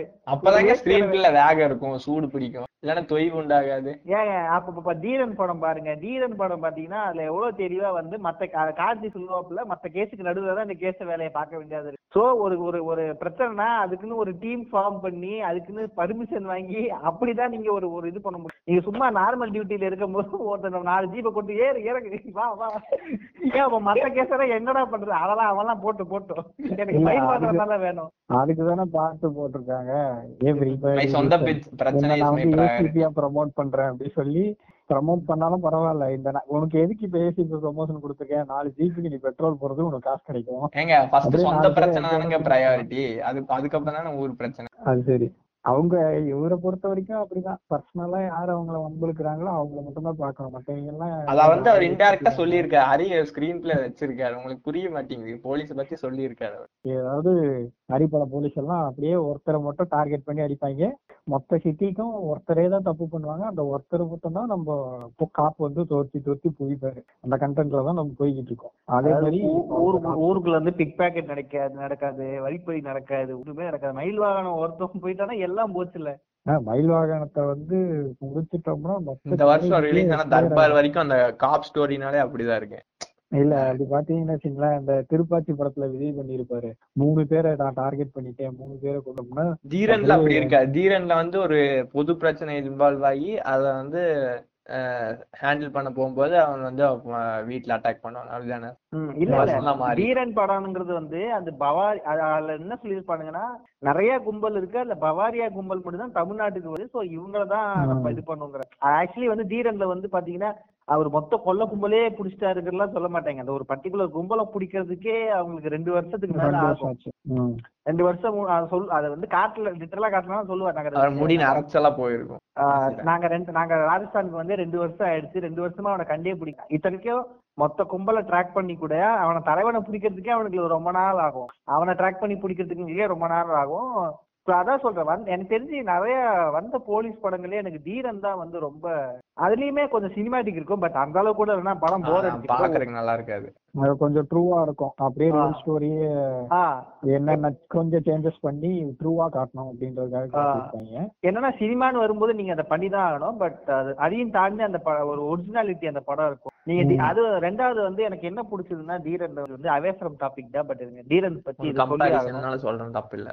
பட் என்ன தீரன்ல வந்து என்னன்னா அந்த எப்படி சொல்றது? அந்த கொல்ல கூட்டம் வந்து டைரக்டா வந்து ஒரு இப்ப வந்து நம்ம சொல்றோம்ல ஏன் நம்ம ஹரி படத்துல வர வில்லனுக்குலாம் வந்து ஸ்ட்ராங்காவே இருக்க மாதிரி ஏன்னா அந்த கதைக்கு வந்து ஒரு ஒரு பேக்ரவுண்ட் ஒரு இதுவே இருக்கு இப்ப தீரன்ல வந்து பாத்தீங்கன்னா அது கொல்ல கும்பல்லாம் இருந்தா கூட அவங்களோட ஹிஸ்டரி என்ன? அவங்க யாரு? அவங்க எங்கேருந்து வந்தாங்க? எப்படி இதெல்லாம் நடந்ததுங்கிறத படம் history- வந்துட்டு ரெண்டு நாள் நமக்கே ஒரு பயம். ஒரு ஃபீலிங். நம்ம வீட்டை எவனும் தட்டுறானே? அப்படி தவிர உங்க வீடு ஏதோ ஒரு ஹைவேல எங்கேயாவது இருந்துச்சுன்னு வச்சுக்கோங்களேன். போச்சு அவ்வளவுதான். அன்னைக்கு நீங்க தூங்குன மாதிரி தான் இல்ல அந்த ஏரியா பத்தி லைக் ஸ்டீவ் ஒரு டூ மினிட்ஸ் எடுத்துக்கிறேன். அதாவது அந்த தீரன் அதிகாரம் பத்தி சொன்ன உடனே எனக்கு இன்னொன்னு ஞாபகம் வருது. ஏன்னா பெரியமா எங்க பெரியமா வீடு வந்து அப்படியே மொத்தமா ரெட் ஹில்ஸ் ஹைவேஸ்ல தான். ஸோ அந்த மாதிரி டைம்ல வந்து அவங்க வீடு கட்டல. வீடு நிலம் வாங்கிட்டு அப்பதான் ஆன் தி கன்ஸ்ட்ரக்ஷன் ப்ராசஸ்ல இருந்த இயர்ஸ் அந்த படம் படத்துல சொல்ற இயர்ஸ் எல்லாம். ஸோ அப்படி இருக்கும்போது திடீர்னு ஒரு நாள் நம்மளே அந்த வீட்டுக்கு போய் ஒரு நாள் ஸ்டே பண்ணப்போ எனக்கு அந்த படம் ஞாபகம் வந்துருச்சு. எனக்கு ஒரே பயம். ஐக்கியோ பெரியம்மா வீட்டுல இருக்கும். எவனா கதவை தட்டினாங்கன்னா என்ன பண்றது? இந்த அப்படி அந்த ஒரு பயம் அந்த இம்பாக்ட் வந்து அந்த படம் கொடுத்தது. இல்ல ரெண்டாவது என்னன்னா அந்த டயத்துல கார்த்தியே சொல்ற மாதிரி ஆக்சுவலி அந்த டயத்துல வந்து பாத்தீங்கன்னா இன்னைக்கு இருக்கிற ரெடில்ஸ் வந்து அன்னைக்கு கிடையாது. அங்க வந்து ஏன் ஓஎம்ஆரே பாத்தீங்கன்னா நீங்க ரெண்டாயிரத்துல எல்லாம் பாக்க இன்னைக்கு இருக்கிற ஓஎம்ஆர் அன்னைக்கு கிடையாது. ஓஎம்ஆர் வந்து எங்க அப்பா சொல்லு பத்து கிலோமீட்டருக்கு ஒரு டீ கடை இருக்கும் அவ்வளவுதான். இன்னைக்கு வந்து அது டெவலப் ஆயிடுச்சு. ரெண்டாவது வந்து இன்னைக்கு இருக்கிற சேஃப்டி செக்யூரிட்டி நிறைய மாறிடுச்சு. Ninety five ninety seven two தௌசண்ட்ல வந்து உங்களுக்கு ரொம்ப வெட்ட வெளியா அற்றாந்திரத்துல ஒரு வீடெல்லாம் இருக்காது. ரெடில்ஸ்ல எல்லாம் போய் ஒருத்தர் வீடு கட்டுறாருங்க வந்து ரொம்ப அரிதான ஒரு விஷயம் அந்த டயத்துல டூ தௌசண்ட்ல எல்லாம் ஆமா. ஏன்னா டெவலப்பே ஆகாத ஏரியா இப்போ வரைக்கும் அப்படிதான் இருக்கு. ஏதோ கொஞ்சம் கொஞ்சம் அந்த ஒரு டூ டென் இயர்ஸ்ல அந்த வரைக்கும் அந்த படத்துல காமிக்கிற மாதிரி ஹைவேஸ்ல தான் வீடு இருக்கணும்ல இப்போ உங்க வீடு வந்து நாலு வீடுக்கு நடுவுல இல்லாம கொஞ்சம் செப்பரேட்டடா இருந்து இப்ப நான் ராத்திரி நேரத்துல வந்து எவனாச்சும் ஒருத்தர் வேற எதுக்காக நம்ம பசங்களே வந்து கதவை தட்டுறேன்னு வச்சுக்கோ. ஏய் ஆஹ் ஒரு பக்குன்னு ஒரு ஃபீலிங் வரும் அந்த படத்தை பார்த்து ஒரு வாரத்துல. உங்களுக்காச்சும் பரவாயில்ல இப்படி. அநியாயத்துக்கு பயமா இருக்கும். கதவை தட்டி ஏய் நான் நீயாடா? இன்ஃபேக்ட் எனக்கு அந்த படம் பார்த்துருந்து எங்க அம்மா இங்கதான் இருக்காங்க. நான் நான் நான் இங்க இருக்கேன்னு சொல்ல மாட்டேன். பட் எங்க அம்மா தனியா இருக்காங்க. எங்க வீடு வந்து ஒரு அப்பார்ட்மெண்ட் தான் பட் கொஞ்சம் ஹைவேல இருக்கிற மாதிரி இருக்கு. எனக்கு ரொம்ப நாளா வந்து எங்க அம்மா கிட்ட தான் அம்மா வீட்டை கதவை கதவை தரப்போ யாரு தட்டாலும் திறக்காத. திடீர்னு வந்து இந்திக்காரன் வேணா நார்த் இந்தியாக்காரன் வடக்குக்காரன் வேணா வருவான். எங்க வண்டி நார்த் இந்தியன்ஸா தான் இருக்காங்க. அது நான் அந்த படம் பார்க்கும்போது நார்த் இந்தியால தான் பார்த்தேன். வெளியில வந்து எவனை பார்த்தாலும் எனக்கு பவாரியா கும்பல் மாதிரியே இருந்தாருங்க ஆகா இவனும் பாட்டு போட்டுக்கிட்டு இருக்கானே துப்பிடுவானோ? அந்த அளவுக்கு தீரன் வந்து அவ்வளவு டீடைலிங் கொடுத்தனாலதான் அந்த படம் வந்து அவ்வளவு மனசுல இதா இருக்கு நம்ம ஹரிமாமா மாதிரி வந்து ராவண ராவண பிச்சை முனி படம் ராவண முனி இந்த முனி சீரிஸ் பார்த்து வீட்டுக்கு வந்து பயம் இருக்கோ இல்லையோ அந்த தீரன் வந்து ஒரு பயமான படம். செஞ்சு விட்டுருச்சு. So நம்ம இப்போ இறுதி கட்டத்துக்கு வரதுக்கு முன்னாடி நம்மளோட சாமி ஸ்கொயருக்கு வந்து சாமி ஸ்கொயர் பாட்காஸ்ட் ஒரு ட்ரிபியூட் மாதிரி சாமி ஸ்கொயர் சோ இங்க எத்தனை பேர் சாமி ஸ்கொயர் இந்த நான் சாமி ஸ்கொயர் தியேட்டர்ல பார்க்கல. வேற யாரு சாமி ஸ்கொயர் தியேட்டர்ல? நான் நான் பார்த்தேன் மார்க். நான் வந்து நான் இல்ல. தேட்டருக்கு வந்து அதாவது படம் வந்து ஃப்ரைடே தான் ரிலீஸ் ஆச்சு வழக்கம் போல. சாட்டர்டே ஃபுல்லா தண்டத்துக்கு படுத்துக்கிட்டு இருந்தோம். அப்பவே எல்லாருக்கிட்டையும் சஜஸ்ட் பண்ணேன் லைக் படுத்து தூங்கிடலாம்டா. படம் போவேனா நைட்டு நைட்டு பிரிண்ட் வந்துரும். இதுலயே பாத்துக்குவோம். ஹோம் தேட்டர்லாம் நம்ம ரூம்லயே தான் இருக்கு அப்படி சொல்லி சொல்லி. இல்ல நம்ம படத்தை வந்து பார்த்தே தான் ஆகணும். ஆக்சுவலா என் ஃப்ரெண்டு ஒருத்தன் வந்து இப்போ இல்ல இல்ல. அவன் ஐபிஎஸ் ட்ரை பண்றான் இந்த வருஷம் எக்ஸாம் எழுதுறான். அவனுக்கு அந்த போலீஸ் அப்படின்னும் போதே ரொம்ப பிடிக்கும் அதுவும் சாமி பார்த்துட்டு சாமி ஸ்கொயர்ன உடனே அவனுக்கு ஒரு ஆதங்கம். எப்படியாவது ட்ரெய்லர் ட்ரெய்லர். பார்த்ததுக்கு அப்புறமா அந்த ஆர்வம் அவனுக்கு இருந்தது? இல்ல நாங்க அந்த வந்து ட்ரைலர் எல்லாம் பார்க்க மாட்டோம். டைரக்டா படம் தான் பார்ப்போம் அப்படிங்கிற மாதிரி ஒரு கேரக்டர்ஸ் அதனால நாங்க அந்த படத்துக்கு போனோம் அப்படின்னு சொல்லி அவன் சஜஸ்ட் பண்ணான். அவன் கேட்டான். நான் போய் சொன்னேன் இல்ல மச்சான் இனி வேணாம் ஒரு டூ த்ரீ டேஸ் போட்டோம். படத்தை பத்தி நல்லா தெரிஞ்சுக்கிட்டு பொறுமையா படத்தை நோக்கி போகலாம் அப்படின்னு. இல்ல ம். கூட இருக்க ஒரு பரதேசி வந்து கண்டிப்பா நம்ம இன்னைக்கே போறோம் அப்படின்னு சொல்லி எல்லார் தூக்கத்தையும் கெடுத்து மத்தியானம் ஒரு மத்தியானம் ஷோ லோக்கல் தேட்டர் தான். மத்தியானம் ஷோ கூப்பிட்டு போய் உட்கார வச்சான். அப்படியே அந்த கிராபி அதாவது ஃபர்ஸ்ட் படத்தோட சீன்ஸை வச்சுதான் டைட்டிலே போடுவாங்க. அதை பார்த்த உடனே நான் முடிவு பண்ணிட்டேன் படத்துல ஏதோ செய்கை இருக்கு அப்படின்னு சொல்லிட்டு. அதுவும் இல்லாம சம்பந்தமே இல்லாம சீரியல்ல போடுற மாதிரி இவருக்கு பதில் இவர் அப்படின்னு திருசாக்கு பதில் ஐஸ்வர்யா ஆமா. திருசா தூக்கிட்டு ஐஸ்வர்யா ராஜேஷ் போட்டு இவங்களுக்கு பதில் இவரு அப்படின்னாங்க. எனக்கு எனக்கு அது லிட்டரலா புரியலங்க. எனக்கு இப்படி எல்லாம் படத்துல ஒரு ஆள் பண்ண முடியுமா? ஒரு சீக்வல் எடுக்க ஆக்சுவலி மார்வல்லே நடந்தது அது. மார்வல்லே அது நடந்ததே பெரிய பஞ்சாயத்து ஆக்கி விட்டானுங்க நீங்க அயன்மேன் ஒன்ல பாத்தீங்கன்னா டானி டோனி ஸ்டார்க்கோட ஃப்ரெண்ட் ஒருத்தர் ஃபிளைங் ஜெட் அந்த. பேசிஸ்ல இருந்த ஒரு ஆள் வந்து வேற. மார்வலுக்கு அந்த ஆளுக்கு ஏதோ பஞ்சாயத்து ஆகி அதுக்கப்புறம் மாத்திட்டானுங்க செகண்ட் பார்ட்ல இருந்து வேற ஒருத்தர் இருப்பாரு கருப்பா. ஆமா ஆமா. கொஞ்சம் லைக் வேற ஒரு ஆள் இருந்தா வேற ஒரு ஆக்டர் இருந்தாரு. இவனுக்கு அதுக்கு ப்ராப்பரான எக்ஸ்பிளேஷன் ரொம்ப வருஷமா கொடுக்கவே இல்ல. எல்லாம் கேட்டுட்டு இருந்தானுங்க எதுக்கு மாத்துனீங்க எதுக்கு மாத்துனீங்கன்னு அப்புறமா பார்த்தாதான் ஏதோ மார்வலுக்கும் கம்பெனிக்கும் அந்த அளவுக்கு ஏதோ பஞ்சாயத்துக்கு இருந்தாலும் தூக்கிட்டானுங்க அந்த. மாதிரி லிட்டரலா திருசா வரலன்னா ஐஸ்வர்யா சரி, அதுக்கப்புறம். இல்ல இவன் வந்து இவருக்கு பதில் இவரு அப்படின்றது கூட கொஞ்சம் அக்செப்ட் பண்ணிக்கலாம் ஷீட் போலாம். கிடைக்கல அப்படின்னு சொல்லி ஒத்துக்கலாம் ஆனா இவங்க தான் அந்த ஹீரோயின்றத வந்து நம்ம நம்ம வந்து ஃபீல் பண்ணணுமா? நம்ம சேஞ்ச் நம்ம மைண்டுக்கு சேஞ்ச் கொண்டு வரணும் மிளகா புடியே ஆஹ் அங்க அந்த பாட்டு வச்சாங்க பாருங்க. அதுவும் ஆரம்பிக்கும் போதே மிளகா பொடின்னு கத்துவான். சம்பந்தமே இல்லாம ஐஸ்வர்யா ராஜேஷ் உள்ள இருந்து கருப்பா கருப்பா ஓடியாரும். அடுத்து வெள்ளையா வச்சிருந்தாலும் பரவாயில்ல. ஐயர் பாம்பு எங்க ஏசிஸ்டா இருக்காதீங்க. இப்படி ஒரு ஏசிஸ்ட் ஐஸ்வர்யா ராஜேஷ் எனக்கு தெரிஞ்சு ஐஸ்வர்யா ராஜேஷ் வந்து ரொம்ப ரொம்ப அழகான ஒரு இது. நான் இதுவாக சொல்ல என்னோட அல்டிமேட் செலிபிரிட்டி ஃபர்ஸ்ட் அவங்க. இல்ல நீங்க சொல்றதுல கரெக்ட் தான். அவங்க என்னதான் டஸ்கியா இருந்தாலும் சரி பட் அவங்க வந்து ஃபர்ஸ்ட் சீக்வல்ல வந்து ஒரு ஒயிட்டான ஒரு ஆளை காட்டிட்டு சீக்வல்ல டஸ்கியா ஆள் காட்டும் போது கொஞ்சம் டிஃபரன்ஸ் தெரியும் இல்லையா? மேபி திருச்சா மாதிரி இருக்கிற யாரையாவது கொஞ்சம் கூட இந்த ராசிகா ஆ. அந்த மாதிரி யாராவது கூட கொஞ்சம் போட்டுருக்கு அவங்க யாரையாவது. கான்ட்ராஸ்டா இருக்கிற ஒரு ஆளை போடும்போது நம்மளுக்கே கொஞ்சம் ஒரு மாதிரி பண்ண ஏன் போடல? இந்த தெரியல. திரிசாவே போட்டிருக்கலாமே. அது ரோ 96 ல சுடிதார் போட்டு இருந்திருக்கும் ஏங்க இ- இல்லங்க இது வந்து இன்னொன்னு சொன்னாங்க. திருசாக்கு வந்து டைம் கம்மின்னு சொல்லிட்டு. அப்ப பேட்டையில தான் திருசா எவ்வளவு நாள் வந்து எவ்வளவு அந்த நாள் என்னமோ போங்க. இதுல அதுல வந்து எங்களுக்கு வந்து கிரியேட்டிவ் டிஃபரன்சஸ்ல நாங்க வெளில வந்துட்டோம் அது வந்து அரிமாமா வந்து அப்போ இல்லங்க சாமிய வந்து அவனுங்க வந்து அதையோடய கண்டினியூ பண்ணி எடுத்துருக்கலாம். ஒருவேளை time சாமி ஸ்கொயர் நடிச்சிருந்தா நைன்டி சிக்ஸ்ல நடிக்க முடியாம போயிருக்கும். அப்படி இருந்ததுக்கு சும்மா ஏதோ வந்து கால் கிடைக்கல அப்படின்னு சொல்லிடணும் அப்படின்ட்டு. அவர் ஏதோ டைம் பாஸுக்கு தான் அந்த படமே எடுத்த மாதிரியே இருக்கும். இன்னொன்னு பாத்தீங்கன்னா சாமி ஆரம்பிக்கும் போதே அந்த படமே எடுக்க வேணாம். யார் கேட்டாங்க போலாம் யாராச்சும். ஒரு மாடுலேஷன் வேற கொடுத்துருப்பாங்க தாயி. என்ன ஆச்சு தாயி. அந்த லேடியா? அது சீரியல் கேஸ். இல்ல அவன் வந்து ஏதோ வில்ல மாதிரியே பேச மாட்டான். ஏதோ இந்த கேரளா பக்கம் போனோம்னா மை வச்சு ஆமா. அவங்களும் சோழி போட்டு பாத்துக்கிட்டு இருப்பாங்க. நீங்க கேரளால இருக்கீங்களா? ஸ்ரீலங்கால இருக்கீங்களா அப்படின்னு இருக்கும். இல்ல அது வந்து ராவணா உனக்கு செல் உனக்கு என்ன சூனியக்கார கேள்வி? சிங்கம் டூல கூட ஒரு சிங்களத்து கேரக்டர் வரும்ல. அதோட கனெக்டா கூட எடுத்துக்கலாம். ஈஸ்டர் எக்கா இருக்கும். என்னங்க? சிங்கம் டூல ஆமாங்க. ஒரு ஒரு ஒரு சிங்கள பாருங்க நீங்க வேணா பாருங்க. கிராஸ் ஓவர் மூவி வரும் அவர் அருண் விஜய் வச்சு ஒரு படம் எடுக்கிறாரு. அநேகமா அது அருவாவா தான் இருக்கும். கிராஸ் ஓவர் மூவியா இருக்கும். அருவா எவன் கழுத்துக்குங்க ஒரு போது பாக்குறவன் கழுத்துக்கா அதுல துரசிங்கமும் அப்புறம் ராமசாமி சுந்த ராமசாமியும் வருவாங்க. ஐயோ இதெல்லாம் அடி காதுல ஊந்துறக்கூடிய சூ இதெல்லாம் அந்த கால் அந்த நாள் காதுல ஊந்துச்சுன்னு இதெல்லாம் செஞ்சிருவாப்புல. நம்ம இப்ப- பேசுறது உண்மையிலே நடந்துரும். வேணாம் அதெல்லாம் பாக்கிறதுக்கு தெம்பு இல்லைங்க ஆறுசாமி மகன் ராமசாமிடா. ராம் ஏங்க ராம்சாமி கூட விடுங்க. அந்த ஒரு சீன்ல வந்து பாத்தீங்கன்னா அப்படியே விக்ரம் வந்து நடந்து போயிட்டு இருப்பாப்ல அந்த இன்டர்வியூ நடக்கும். அப்படியே நடந்து போயிட்டு டச் பண்ணுவாரு. அதானே? போலீஸ்காரன் டச் பண்ணோடனே "பா, நீ நிச நானும் கூட ஹாரர் படமா இருக்கும்னு நினைச்சேன். சனி நீ சாமி ஸ்கொயர் பார்ட் டூ சாமி டூவா வைக்காம எதுக்கு சாமி ஸ்கொயரா வச்சிருப்பாங்க? ஒருவேளை horror படமா இருக்குமோ? அந்த அந்த நேரத்துல வந்து இந்த மியூசிக் சனி நீசப்பா சனி நீசப்பா சனி நீசப்பா சாரி இல்லைங்க அது டச் பண்ண உடனே இவனுக்கு வந்து அப்படியே ஏங்க ஒரு இன்டர்வியூல வந்து எவனாவது வந்து I want to take IPS என்னங்க இன்டர்வியூ பண்ற ஏன்டா இப்படிலாம் பேசுறான்? என்னடா?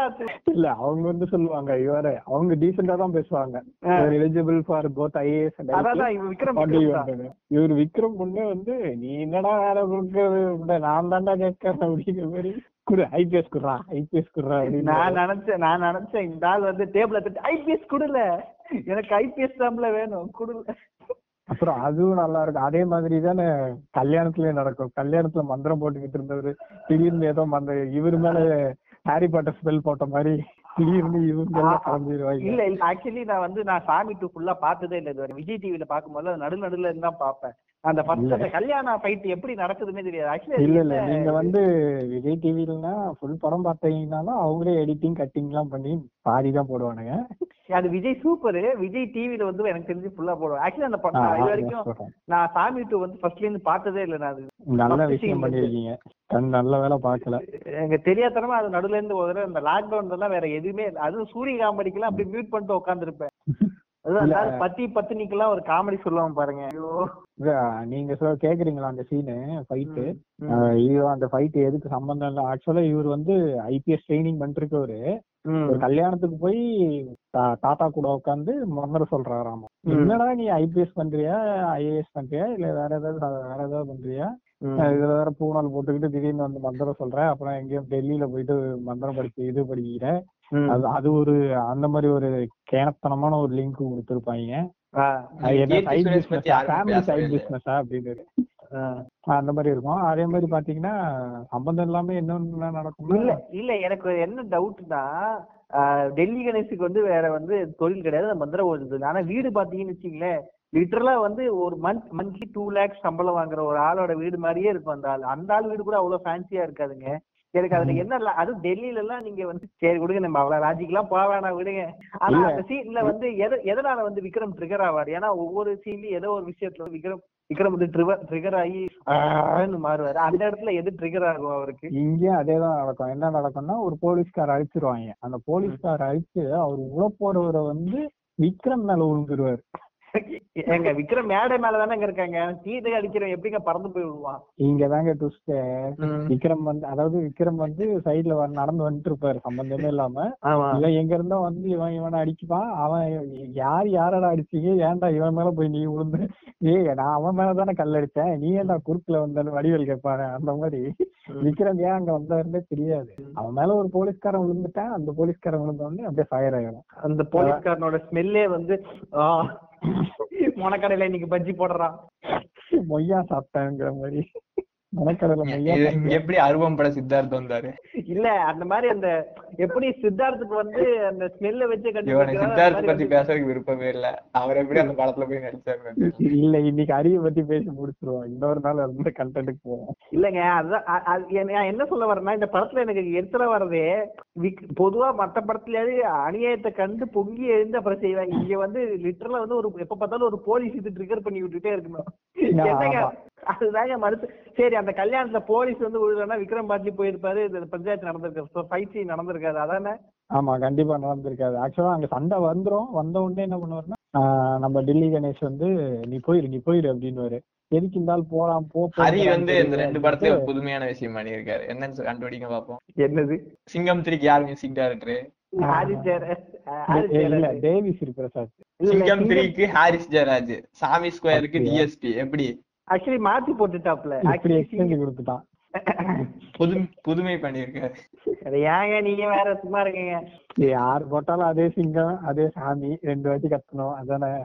இல்ல நீங்க லிட்டரலா எடுத்து பாத்தீங்கன்னா எல்லா மியூசிக்கும் ஒரே மாதிரிதான் இருக்கும். சிங்கம் இன்னைக்குதான் ஆதி- ஆதி இப்பா பாதி எல்லாரும் குறை சொல்றாங்க. ஆதி என்ன ஆதி தினைக்கும் தாக்கப்பட்டு இருக்காரு போங்க. இல்ல ஆதினா வந்து ஆல்பம் போடுறதுக்காக வந்தவரு. அவர் திடீர் மியூசிக் டைரக்டர் ஆனதுனால இல்ல ஒரு லெவலுக்கு மேல யாருக்கும் ஸ்டாக் இருக்காது தானே. அது இவருக்கு கொஞ்சம் சீக்கிரமா. இன்னைக்கு இன்னைக்கு வந்து ரெண்டாயிரத்தி இருபதுங்களா? இன்னைக்கு இப்படி பேசுறோம். இதே பாட்காஸ்ட் வந்து ரெண்டாயிரத்தி நாற்பது நடந்தா ஆதி அண்ணா வந்து மியூசிக் போட வந்தாரு. அப்புறம் படத்துக்கு மியூசிக் போட்டாரு. அப்புறம் ஹீரோ ஆகி எலெக்ஷன் சிஎம்மா இருக்காரு பாருங்களேன். என்ன ஒரு வேணாம் வளர்ச்சி நம்ம ஆதினா பத்தி நான் ஒரு விஷயம் சொல்ல அப்புறம் நம்ம அலை பேச்சா மாறிடும். வேணாம் வேலை பச்சா மாறவே வேணாம். நம்ம ஹரிமாமாக்கு வருவோம். ஆமா கரெக்ட் சாமி சாமிக்கு ட்ரிபியூட் சாமி ஸ்கொயர் சாமி ஸ்கொயர் அதுக்கப்புறம் சாமி ஸ்கொயர்ல வந்து பாத்தீங்கன்னா இன்னொரு மாறுபட்ட விஷயம் என்னன்னா அந்த படத்துல கீர்த்தி சுரேஷா நடிக்கிறவங்களோட அம்மா வந்து விக்ரம் அந்த படத்தை பார்க்கறது காரணமே அவதான். கீர்த்தி சுரேஷுங்களா? ஆமா ஆஹ் அது இருந்தாலே தெரிஞ்சு போச்சு அந்த படம் நல்லா இல்லை. நீங்க என்ன சொல்ல. வரீங்கன்னு நான் கண்டுபிடிச்சிட்டேன். ஓ பட்டர்ஃபிளை அவங்க தானே ஆமா அவங்களே தான். அவங்க வந்து பாத்தீங்கன்னா விக்ரம் படத்தோட ஹீரோயின் இன்னைக்கு மாமியாரா நடிக்கிறாங்க. அவன்? பட்ட பொண்ணுக்கே ரோஸ் குடுக்குறான் அவன் கல்யாணத்துல போஸ் குடுக்குறேங்க எ- எனக்கே ஞாபகம் இல்லை. எங்க அம்மா தான் சொல்றாங்க டேய் இவர் விக்ரம் படத்தோட முதல் பட ஹீரோயின் தான். என்னது? ஆனா ஒரு விஷயம் சொல்லணும் என்னன்னா கம்பேரிட்டிவ்லி மத்த படங்களை விட கீர்த்தி சுரேஷ் வந்து சாமி நல்லாவே இருப்பாங்க. குப்தாவாவே இருப்பாங்க. கம்பேரிட்டிவ் மத்த படத்துல எல்லாம் பார்க்கும்போது கூட கீர்த்தி சுரேஷ் இவ்வளவு அழகா இருக்க மாட்டாங்க. சாமி டூல கொஞ்சம் குப்தாவாவே இருக்கு. இல்ல இந்த இடத்துல இதுல வந்து பாத்தீங்கன்னா அப்படியே கொட்டாங்குச்சி கொடுத்து முன்னாடி ஒரு ரெண்டு மூணு சுத்து சுத்தி விட்ட மாதிரி தான் இருப்பாங்க. எல்லாம் பா- பாட்டும் அப்படிதான் கியூட்டுங்கிற பேர்ல கண்டதையும் பண்ணிட்டு இருப்பா. இல்ல அது வந்து இந்த பேர் என்ன? ஒரு பாட்டு பாடி இருப்பாங்க விக்ரமும் கீர்த்தி சுரேஷும் சேர்ந்து. அந்த பாடல் மெட்ரோ மெட்ரோ ட்ரெயின். அந்த பாட்டுல ஃபுல்லா அப்படியே ஃபுல் கிளாமரா தான் இருந்துருவாங்க அதே மாதிரி பாத்தீங்கன்னா சம்பந்தமே எல்லாம் ஃபைட் சீனுக்கு போயிருப்பாங்க. ஃபைட் சீன்ல எங்க சால் போச்சுன்னே தெரிஞ்சிருக்காது சால் இருக்காது.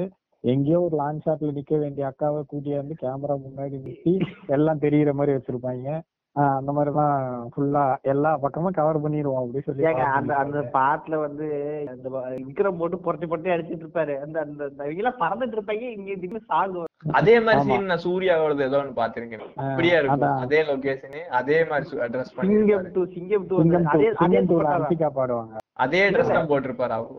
அதே ட்ரெஸ் தாங்க அங்க அந்த காஸ்டியூமர் கொடுத்துருப்பாருங்க. இங்க யூஸ் பண்ணிருப்பாங்க. இப்ப துப்பாக்கி படத்தை ட்ரெஸ் எடுத்துட்டு வந்து தர்பார்ல போடலையா? அந்த மாதிரிதான். இல்ல சாரி சர்க்கார் படத்தை சர்க்கார் சர்க்கார். ஆனா அந்த ஸ்பைடர் படமும் துப்பாக்கி படம் பார்க்கும்போது ஒரே மாதிரி ஃபீல் இருக்குன்னு தெரியல. அந்த ப்ளூ ரெட் அந்த இது.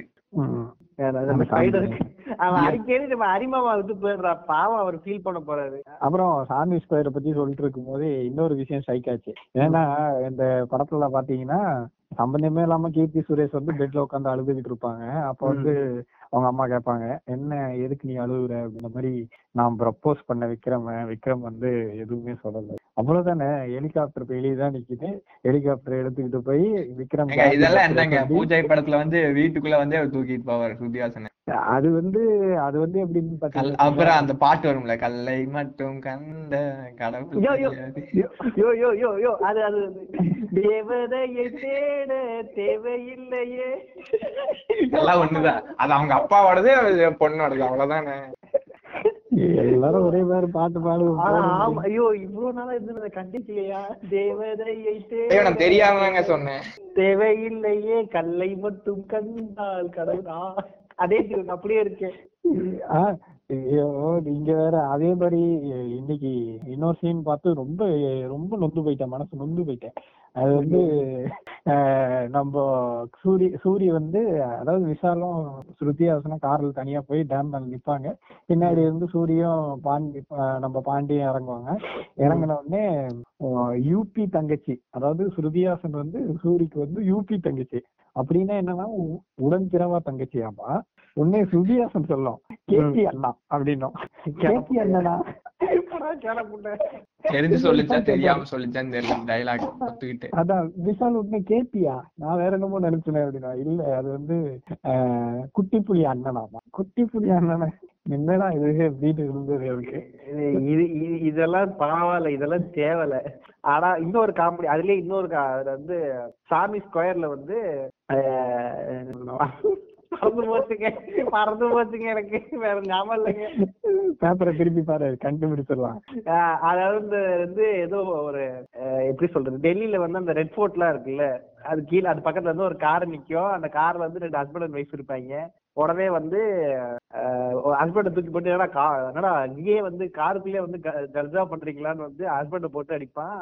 ஹஸ்பண்ட் வந்து ஏ மேரா பத்தி பத்தினா பத்தினா ஒய்ஃப் உடனே வந்து அதாவது பத்தினி இல்லடா பத்தினி இல்லடான்னு சொன்ன உடனே அஹ் என்னமோ முடியல அதை சொல்றது கூட எனக்கு முடியலங்க விட்டுருங்க. இல்ல அந்த காமெடி முத கொண்டு அதுவாச்சும் நம்ம சொல்றது மெதுவா கவனிச்சு அது சிரிக்கலாம் அதுவும் கூட கிடையாது. அதுவே ஸ்பீடா தான் போகும். ஆமா ஸ்பீடா போனா கூட பரவாயில்லைங்க. இது சிங்கம் த்ரீல எல்லாம் வந்து சூரியோட இன்ட்ர இன்ட்ரோ சீன் எல்லாம்? எனக்கு தியேட்டர்ல அசிசியமா வருது எனக்கு. இல்ல நான் சிங்கம் த்ரீ நான் பார்க்கவே இல்ல. மொத்தமா அந்த பட படமே வேணாம் அப்படின்னு சொல்லி ஒதுக்கி வச்சுட்டேன். நல்ல வேளை அவர் ஒரு முடிவுக்கு வந்துட்டாரு ஹீரோன்ட்டு போதும்பா சாமி. எனக்கு தெரிஞ்சு அருவாவே சிங்கம் போலா இருந்திருக்கும். சூர்யா வந்து நீ செஞ்ச வரைக்கும் போதும் சாமி. நம்ம வேற கதைக்கு போவோம் எடுக்கிற மாதிரி தான். எனக்கு மேபி எனக்கு தெரிஞ்சு சூர்யா அதுக்கப்புறம் அரிப்பக்கத்து கொஞ்சம் போ கொஞ்சம் பேச்சுவார்த்தை வச்சுக்காதீங்க. மச்சான் இருக்காரு. மச்சாரா அவனே பாவம். இப்பதான் கொஞ்சம் கொஞ்சம் தேடிட்டு வரான். இப்படி இப்படிதான் மாஃபியான்னு ஒரு சின்ன பையன் வந்து உனக்கு வெடி வெடிச்சு கொடுத்தான். மச்சாக்காரன் நம்பாத. இல்ல யாரையும் நம்ப முடியாது. இப்பெல்லாம் அதுவும் அரிய படம் அப்படின்னும் போது ஒரு டெம்ப்ளேட் மூவி மாதிரி ஆயிப்போச்சு. எல்லாம் இதுதானடா அப்படிங்கிற மாதிரி. நீங்க அரிக்கிட்ட கேட்டாங்க அருவா எந்த மாதிரி படமா இருக்குமே வேலை மெனக்கிட்டு போய் அந்த ஆள்கிட்ட போய் கேட்கறான் பாருங்க. அருவான்னு டைட்டில் வச்சுட்டான் எப்படியும் ஃபேமிலி படமா இருக்கும் குடும்பத்துக்கு ஒரு பிரச்சனை. ஒருத்தன் வந்து பஞ்சாயத்து பண்ணுவான் ரொம்ப சிம்பிள் கண்டுபிடிச்சிடலாம். வேலு அதுக்கு அடுத்து அருவா. வேலுல என்ன கதையா இருந்ததோ அதுல இங்க வந்து அருவா வச்சிருப்பாங்க. எங்க வேலே வந்து பாத்தீங்கன்னா நாடோடி மன்னன் எம்ஜிஆர் படம் கதைங்க அது பழைய படங்க அதை வந்து இப்ப புதுசா புது இட்லியை உதுத்து அவர் உப்புமா பண்ணி வச்சிருப்பாருங்க இங்க. டபுள் ஹீரோனாலே என்னங்க கதையா இருக்கும். அது ஒரு குழந்தை சின்ன வயசுலயே தொலைஞ்சு போயிருக்கும். ஏங்க அப்படி பார்த்தா படத்தோட பாதியில ஒருத்தன் செத்து போயிடுவான். இல்ல இல்ல. மகாமுனி கதையே கிட்டத்தட்ட அப்படிதான் இருக்கும். பட் அது அவ்வளவு எவ்வளவு புதுசா சொல்லியிருப்பாரு பாருங்க. மகாமுனி பாத்திருக்கீங்களா பாத்திருக்கேன் ஆரியா படம். மகாமுனி கதையே அதேதான். மகாமுனி வந்து ரெண்டு ஆரியாவும் சின்ன வயசுல வந்து ட்வின்ஸ் அவங்க அம்மா இறந்தோடனே ஒருத்தவன் ஒருத்தவன் வெளில வந்து ரவுடியா இருப்பா இன்னொருத்தன் வந்து வேற ஒரு குடும்பத்துக்கு போய் சாமியாரா இருப்பான் அது வந்து ஆக்சுவலி அதுதான் கதை. பட் அது கிளைமேக்ஸ் வரைக்கும் உங்களுக்கு அது என்னன்னே தெரியாது. அவ்வளவு சூப்பரா சொல்லி படம் மெதுவா தான் போகும் ஆனா பரபரப்பா போகும். ரெண்டு. பேரும் எப்படி ரிலேட் ஆகுறாங்கன்னு வெயிட் பண்ணிட்டே இருக்கணும். ரெண்டு பேரும் கடைசி வரைக்கும் பாத்துக்கவே மாட்டாங்க ஆக்சுவலி ஆக்சுவலி இந்த படம் போக போக ரெண்டு பேர் இருக்காங்கன்னே தெரியும். உங்களுக்கு தெரிஞ்சிடும் பட் ரெண்டு பேரும் அண்ணன் தம்பிங்க அப்படிங்கிற. இந்த மாதிரி வாய்ஸ் ஓவர்லாம் சொல்ல மாட்டாங்க இந்த மாதிரி இன்னாரோட பையன் தான் இன்னாரு இவன் பேர் இது இவன் பேர் வாடா இவன் பேர் சடங்கிற மாதிரி அப்படியெல்லாம் சொல்லிட்டு வாய்ஸ் ஓவர்ல எக்ஸ்பிளைன் எல்லாம் பண்ணிட்டு. அப்படியே போக அதோ ஃப்ளோல காமிப்பாங்க அது ரெண்டு பேரும் எப்படி சொல்றது மீட் பண்றதுக்கு வந்து ஒரு சூப்பரான பாயிண்ட் வச்சிருப்பானுங்க ஆர்யா வந்து ஒரு பொலிட்டிஷியன் கீழ வேலை செஞ்சிருப்பான் எப்படி. சொல்றது இந்த ஆர்யா வந்து அவன் மாதிரி ஒர்க் பண்ணுவான் அவன். வந்து கொஞ்சம் புக்கு புக் வாம் மாதிரி எல்லாம் புக். ரிலேட்டடா படிச்சு அவன் வந்து இல்ல. அது மட்டும் இல்லாம அவன் வந்து ஒரு எப்படி சொல்றது ஒரு பணக்காரன் கிட்ட ஒரு பணக்காரனுக்கு அவனுக்கு வந்து பிடிக்காம இருக்கும் இவன் வந்து இந்த அவன் அந்த கனெக்டே சூப்பரா இருக்குங்க ரெண்டாவது வந்து அந்த போலீஸ்காரன் வந்து குடிக்க லாஸ்ட் கிளைமேக்ஸ் வந்து இளவரசோட தண்ணி அடிக்கும் போது ஒரு சொல்லுவாங்க பாத்திருக்கீங்களா நான் ஒரு பொண்ணை லவ் பண்ணிட்டு இருந்தேன் அந்த பொண்ணுக்கு வந்து வயித்துல ரெண்டு குழந்தை இருந்ததுனோடனே நம்மளுக்கே ஓரளவுக்கு கெஸ்ஸிங் ஓரளவுக்கு நம்மளுக்கு மேபி என்ன தோணும்னா ஓ இவன் தான் ஆர்யாவோட அப்பனா இருப்பான் போல இருக்கு. அதனால தான் அவங்க அம்மா அப்பா அப்படின்னு ரிலேட் பண்ணிடுவோம் நம்மளே. அந்த மாதிரி நல்லா இருக்கும். சும்மா இந்த மாதிரி வந்து ஓ ட்ரெயின்ல போகும்போது தொலைஞ்சு போச்சு அது திரும்பி வந்து அசின் போய் கண்டுபிடிச்சது. என்னங்க இதெல்லாம்? இல்ல இது பரவாயில்ல. அதுக்கப்புறம் அந்த இந்த இதே மாதிரி தானே நடக்கும். அந்த? வேல் படத்துல நீங்க சொன்ன மாதிரி யாசின் வந்து சம்பந்தமே இல்லாம ரெண்டு ஊர்ல ரெண்டு பேர் தனித்தனியா இருக்காங்க. அவங்கள கொண்டாந்து ரிலேட் பண்ணி ரெண்டு பேரும் ஒரே ஃபேமிலி தான். நம்பிதான் அவனை அப்படிங்கிறதுலாம் கொஞ்சம் அதையும் கொஞ்சம் நீட்டா சொல்லிருக்கலாம். ஆனா அண்ணனுக்கு வந்து இல்ல அந்த படத்துல என்னன்னா டிடெக்டிவ் ஏஜென்சின்னு சொல்லிட்டு அவனை ஸ்பை பண்ண சொல்லுவான். அவரை அவரே ஸ்பை பண்ணுன்னு சொல்லிட்டு அந்த பொண்ணு வருவான். அவரு நீங்க அப்புறம் வந்து இவர் வந்து புளுத்தியா காமிக்கிறாங்க. இவளை வந்து இவளே ட்ரக் அடி ட்ரக் அடிக்ட்னு இவனே ரிப்போர்ட் கொடுத்துருவானா?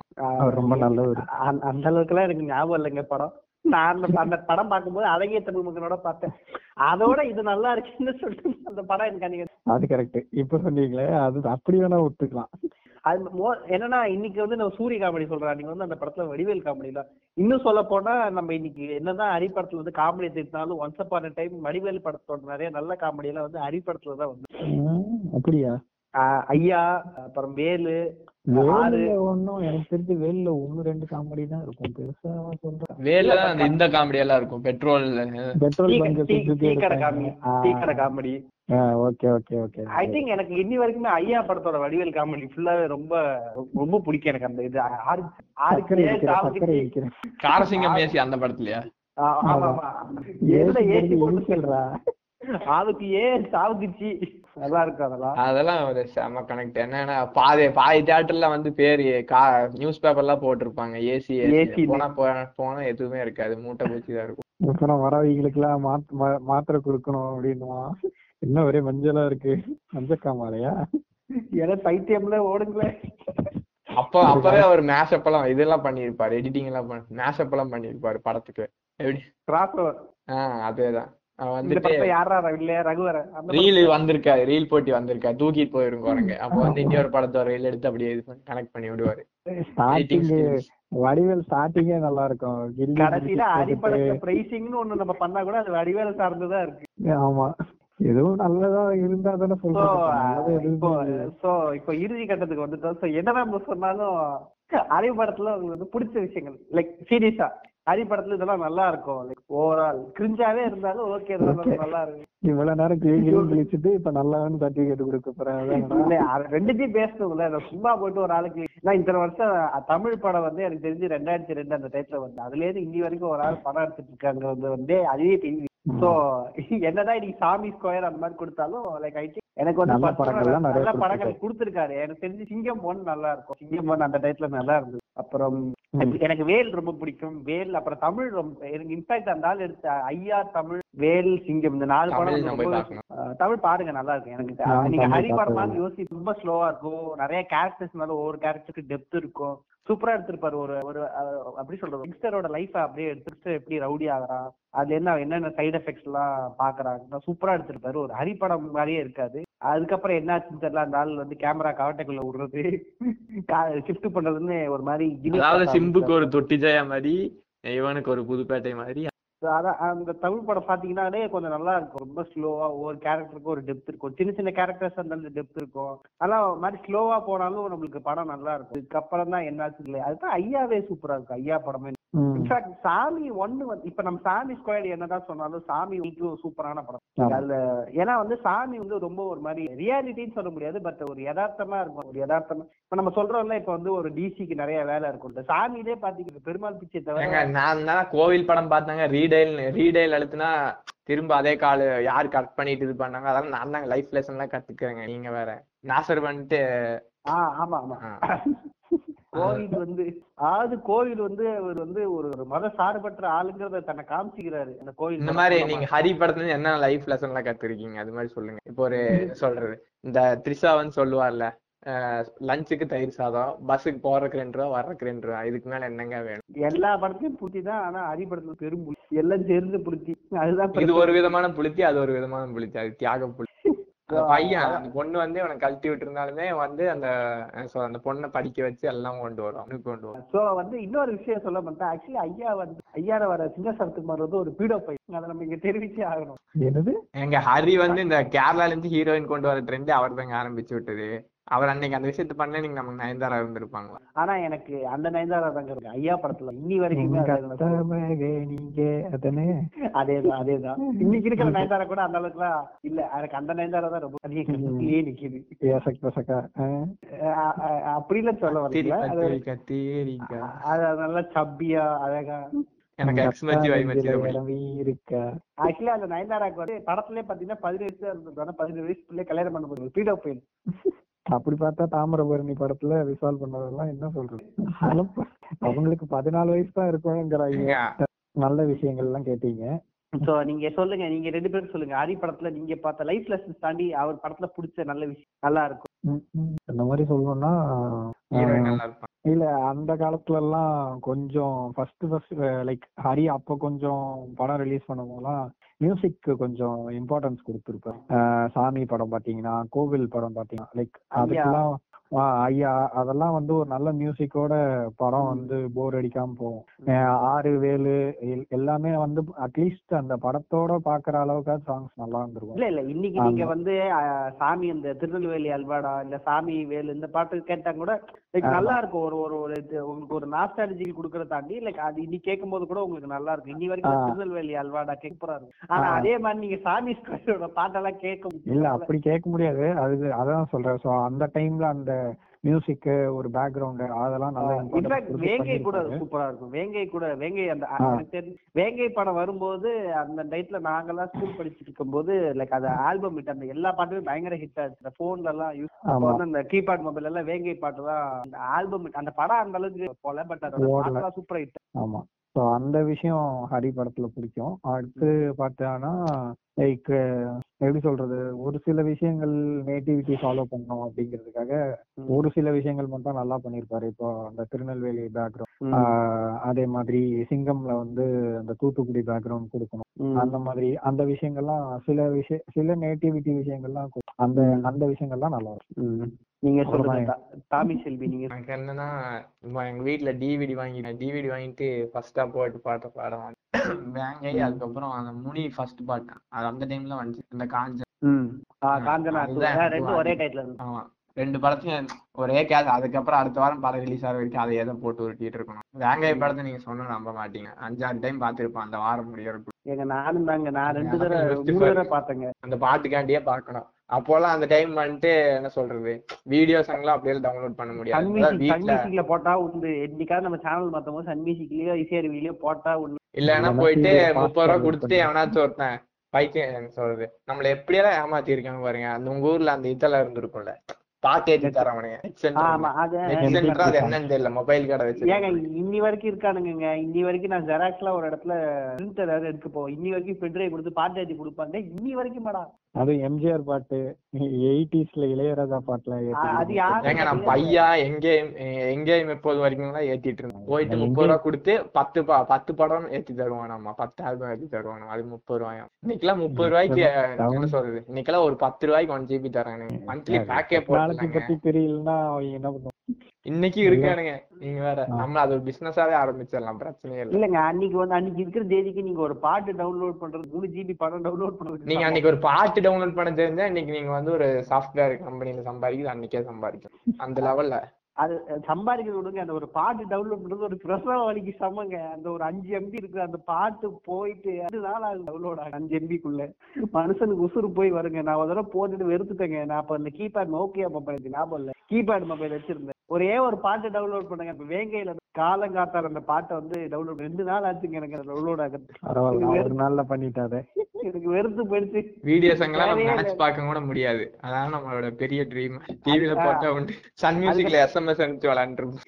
அதுக்கப்புறம் வந்து நான் நம்மளே நம்மளே நம்மளே யாருக்கா நமக்கு அனுப்பிச்ச மாதிரி நம்மளே விளையாண்டுருப்போம். அதை ஐ லவ் யூ அனுப்பிட்டு நம்மளே டெலீட் பண்ணி I love you I love you சிவாக் I love you தானி செல்வி நம்மளே நானே எனக்கே லவ் மெசேஜ் அனுப்பிச்சிட்டு இருப்பேன். சன் மியூசிக்ல அதை அனுப்பிச்சிட்டு ஃபோன் பண்ணி வேற சொல்லுவோம். பாரு நேற்று சன்வி நமக்கு வந்து அது பெருமை பீத்தெல்லாம் அடுத்த நாள் நான் ஒருத்தன் ஐ லவ் யூ சொல்லியிருக்காண்டா அப்படி எங்க எங்க ஊர்ல ஒருத்தர் வந்து ஸ்கிரீன்ஷாட் எடுக்க முடியாது அது வேற விஷயம்.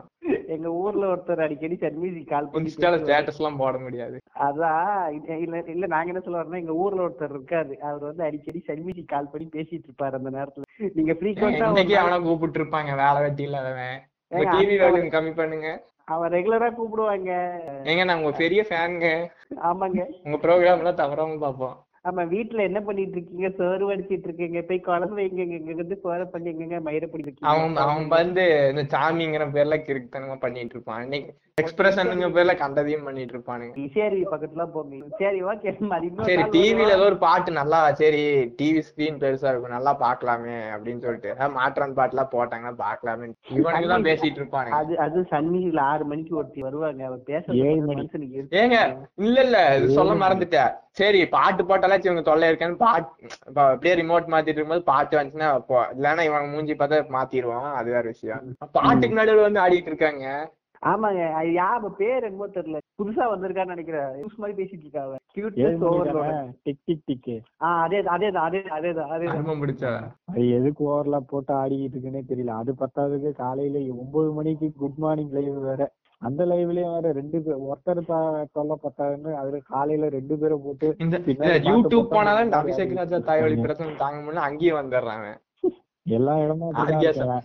அங்க வந்து ஆர்கியாசம் அடைஞ்சிட்டு இருக்கான் நைட் நைட்டு ஒன்பது மணிக்கு உட்காந்து சாப்பிடும்போது ஒரு எளிமையா பாட்டு கேட்டுக்கிட்டே சாப்பிடலாம்னு வச்சா ஓ வருத்தப்படா வாலிபர் சங்கிட்டு அதுல ஒருத்தன் என்னத்த பண்றான்னு தெரியல இல்லைங்க என்ன அது அது பண்றான்னு ஆக்சுவலி எனக்கு. சித்து அது ஃபன் பண்ற சித்து எனக்கு ரொம்ப பிடிக்கும் தான் இல்ல, ஏன்னு தெரியல அவர் ஃபன் பண்றோன்றது கரெக்ட் தான். ஆனா அதுக்காக நானும் பிளாக் ஷீப் கண்ணியா இருந்தேன். ஆனா இந்த பிளிப் பிளிப் எல்லாம் பார்த்ததுக்கு அப்புறம் எனக்கு என- பண்ணிட்டேன் என- எனக்கு பிளாக் ஷிப் எப்ப இருந்து வெறுக்க ஆரம்பிச்சதா கல்யாண சமையல் சாப்பிட ஆஹா கல்யாணம்னு ஒரு ஒரு இல்ல அது நமக்கு ரியலைஸ் ஆயிருக்காது. நம்ம அந்த டைம்ல பெருசா பார்க்க மாட்டேன்னு இல்ல அதனால நமக்கு அது அது ரியலைஸ் ஆக மாட்டேன். சரி இவனுக்கு என்ன பண்ணா நல்லா இருந்தா பார்ப்போம் நல்லா இல்லைன்னு பார்க்க மாட்டேன். ஆனா சும்மி இவங்க பிளிப் பிளிப் எல்லாம் வந்தக்கப்புறம் நம்ம இன்ஃபுளுன்ஸ் பண்ண ஆரம்பிச்சுட்டானுங்க. இது குறிப்பா டெம்பிள் மிங்கி நான் அப்பயே டெம்பிள் மிங்கி பார்க்க ஆரம்பிப்பேன். அதுக்கப்புறம் நம்மளுக்கே மண்டைக்கு ஏற ஆரம்பிச்சிருச்சு நம்ம. மார்க்கெட் யோசிக்கிறாரு யாரு விடுங்க? பிளிப்பிள் நீங்க மார்க்கெட் பாப்பாரு மார்க்கெட் கிளிப் கிளிப் மட்டும் தான் பார்ப்பேன். இல்ல நான் almost அதுவே ரொம்ப கம்மி. யூடியூப் வீடியோஸ் பாக்குறதே பெரிய விஷயம். நீங்க வந்து நாங்க இப்ப வந்து நாங்க இதுல ரெக்கமெண்ட் பண்றோம் எங்களுக்கு வந்து சுமி வண்ணக்காவை எங்களோட பாட்காஸ்ட் கேளுங்க சூப்பரா இருக்கும். ஏன்னா நாங்களே அவங்கள பார்த்து இன்ஸ்பயர் ஆகி ஆரம்பிச்சோம். பிளஸ் வந்து எங்களுக்கு டெம்பிள் மங்கியோட நான் வந்து ரொம்ப தீவிரமான ஃபேன் நான் வந்து டெம்பிள் மங்கியோட ரொம்ப பழைய வீடியோ எல்லாம் பாத்துருக்கேன் மார்க்கெட்ல டெம்பிள் கீ பாருங்க சூப்பரா இருக்கும். பாத்துருவோம். வீடியோஸ் லிங்க்ஸ் எல்லாத்தையும் அனுப்பி விடுங்க. அனுப்பிச்சு விடுறேன். யூடியூப் போய் நீயே டெம்பிள் மங்கின்னு போடியா ஏன் அப்படி சரிடா சரிடா பாக்குறேன்டா. அப்ப இன்னைக்கு ஹரியோட டாபிக் முடிஞ்சுட்டேன் சோ நம்ம இப்ப இறுதி கட்டத்துக்கு வந்துட்டோம்? இல்ல இல்ல அதான் முடிக்க போறோம் முடிக்க போறோம் முடிக்க போறோம் முடிக்க போறோம். ஒரு டைம் தான் வரும். அதாவது வந்து வந்து பாத்தீங்கன்னா இப்போ என்னதான் நாங்க சொன்னாலும் அரிமாமா இஸ் அவர் நாஸ்டாலஜிக் டைம் ஏன்னா வந்து நான் முத முதல்ல டிவிடி வாங்கி எங்க வீட்ல வந்து நான் ரொம்ப சின்ன பையனா இருக்கும் போது டிவிடி எல்லாம் வாடகை வாங்கி பார்த்தது சாமி. அன்னைக்கு வந்து ஒரு ஃபன் என்டர்டைன்மெண்ட் வந்து சொன்னாரு. என்னதான் நீங்க அரிய இன்னைக்கு வந்து சொன்னாலும் எனக்கு பர்சனலா அவரோட ஹேர் ஸ்டைல் ரொம்ப பிடிச்சிருந்தாலும் முள்ளமன்றி தலையே அந்த அந்த ஹேர் ஸ்டைல் ஒரு மாதிரி நீங்க வெளில பாத்தீங்கன்னா நீங்க வெளில இருந்து பாத்தீங்கன்னா ஒரு ஹேர் ஸ்டைல் பெருசா தெரியாது. உத்து கவனிச்சீங்கன்னா உங்களுக்கு நல்லா ஒரு ஹேர் ஸ்டைல் எப்படி இந்த மாதிரி ஒரு ஹேர் ஸ்டைல் அவர் வச்சிருக்காங்க ஃபீல் இருக்கு. பட் பர்சனலா எனக்கு அவர் நாஸ்டாலஜிக்கா ரொம்ப பிடிக்கும். எனக்கு கோவில் அப்புறம் ஆறு இந்த மாதிரி பல எல்லாம் கொடுத்து மகிழ்ச்சி இல்ல இல்ல ஜிவிஎம்மோட வில்லேஜ் வெர்ஷன் தான் அவரு. வேற எதுவும் இல்ல. அப்படின்னு சொல்லலாம். பட் இட்ஸ் ஓகே Okay, நல்ல படங்கள் கொடுத்திருக்காரு. எனிவேஸ் நீங்க தமிழ் செல்வி நீங்க ஏதாவது சொல்லலாம். எல்லாம் சொல்லிட்டேன். எனிவேஸ் ஃபைனலி அப்புறம் அவுட் ஆஃப் த டாபிக் வேணா பேசலாம்? இல்லைங்க நம்ம இது முடிச்சிடலாம். ஏற்கனவே இது லென்த்தா போயிடுச்சு. நான் போய் இதுக்கு ஒரு எண்டிங்க போட்டு முடிச்சிருவோம். சோ என்னதான் இருந்தாலும் வி லவ் யூ ஹரி போடுங்க. Love you Hari everybody listen listen listen அப்புறம் தெரியல. முடிக்கடா டே ஆல் ரைட் அவ்வளவுதான் எனக்கு தெரியும். நன்றி வணக்கம் வணக்கம் வணக்கம். போதும்பா. ஆஃப் பண்ணிடலாமா? தோ இப்போ எப்படி ஆஃப் பண்ணுறேன் பாரு.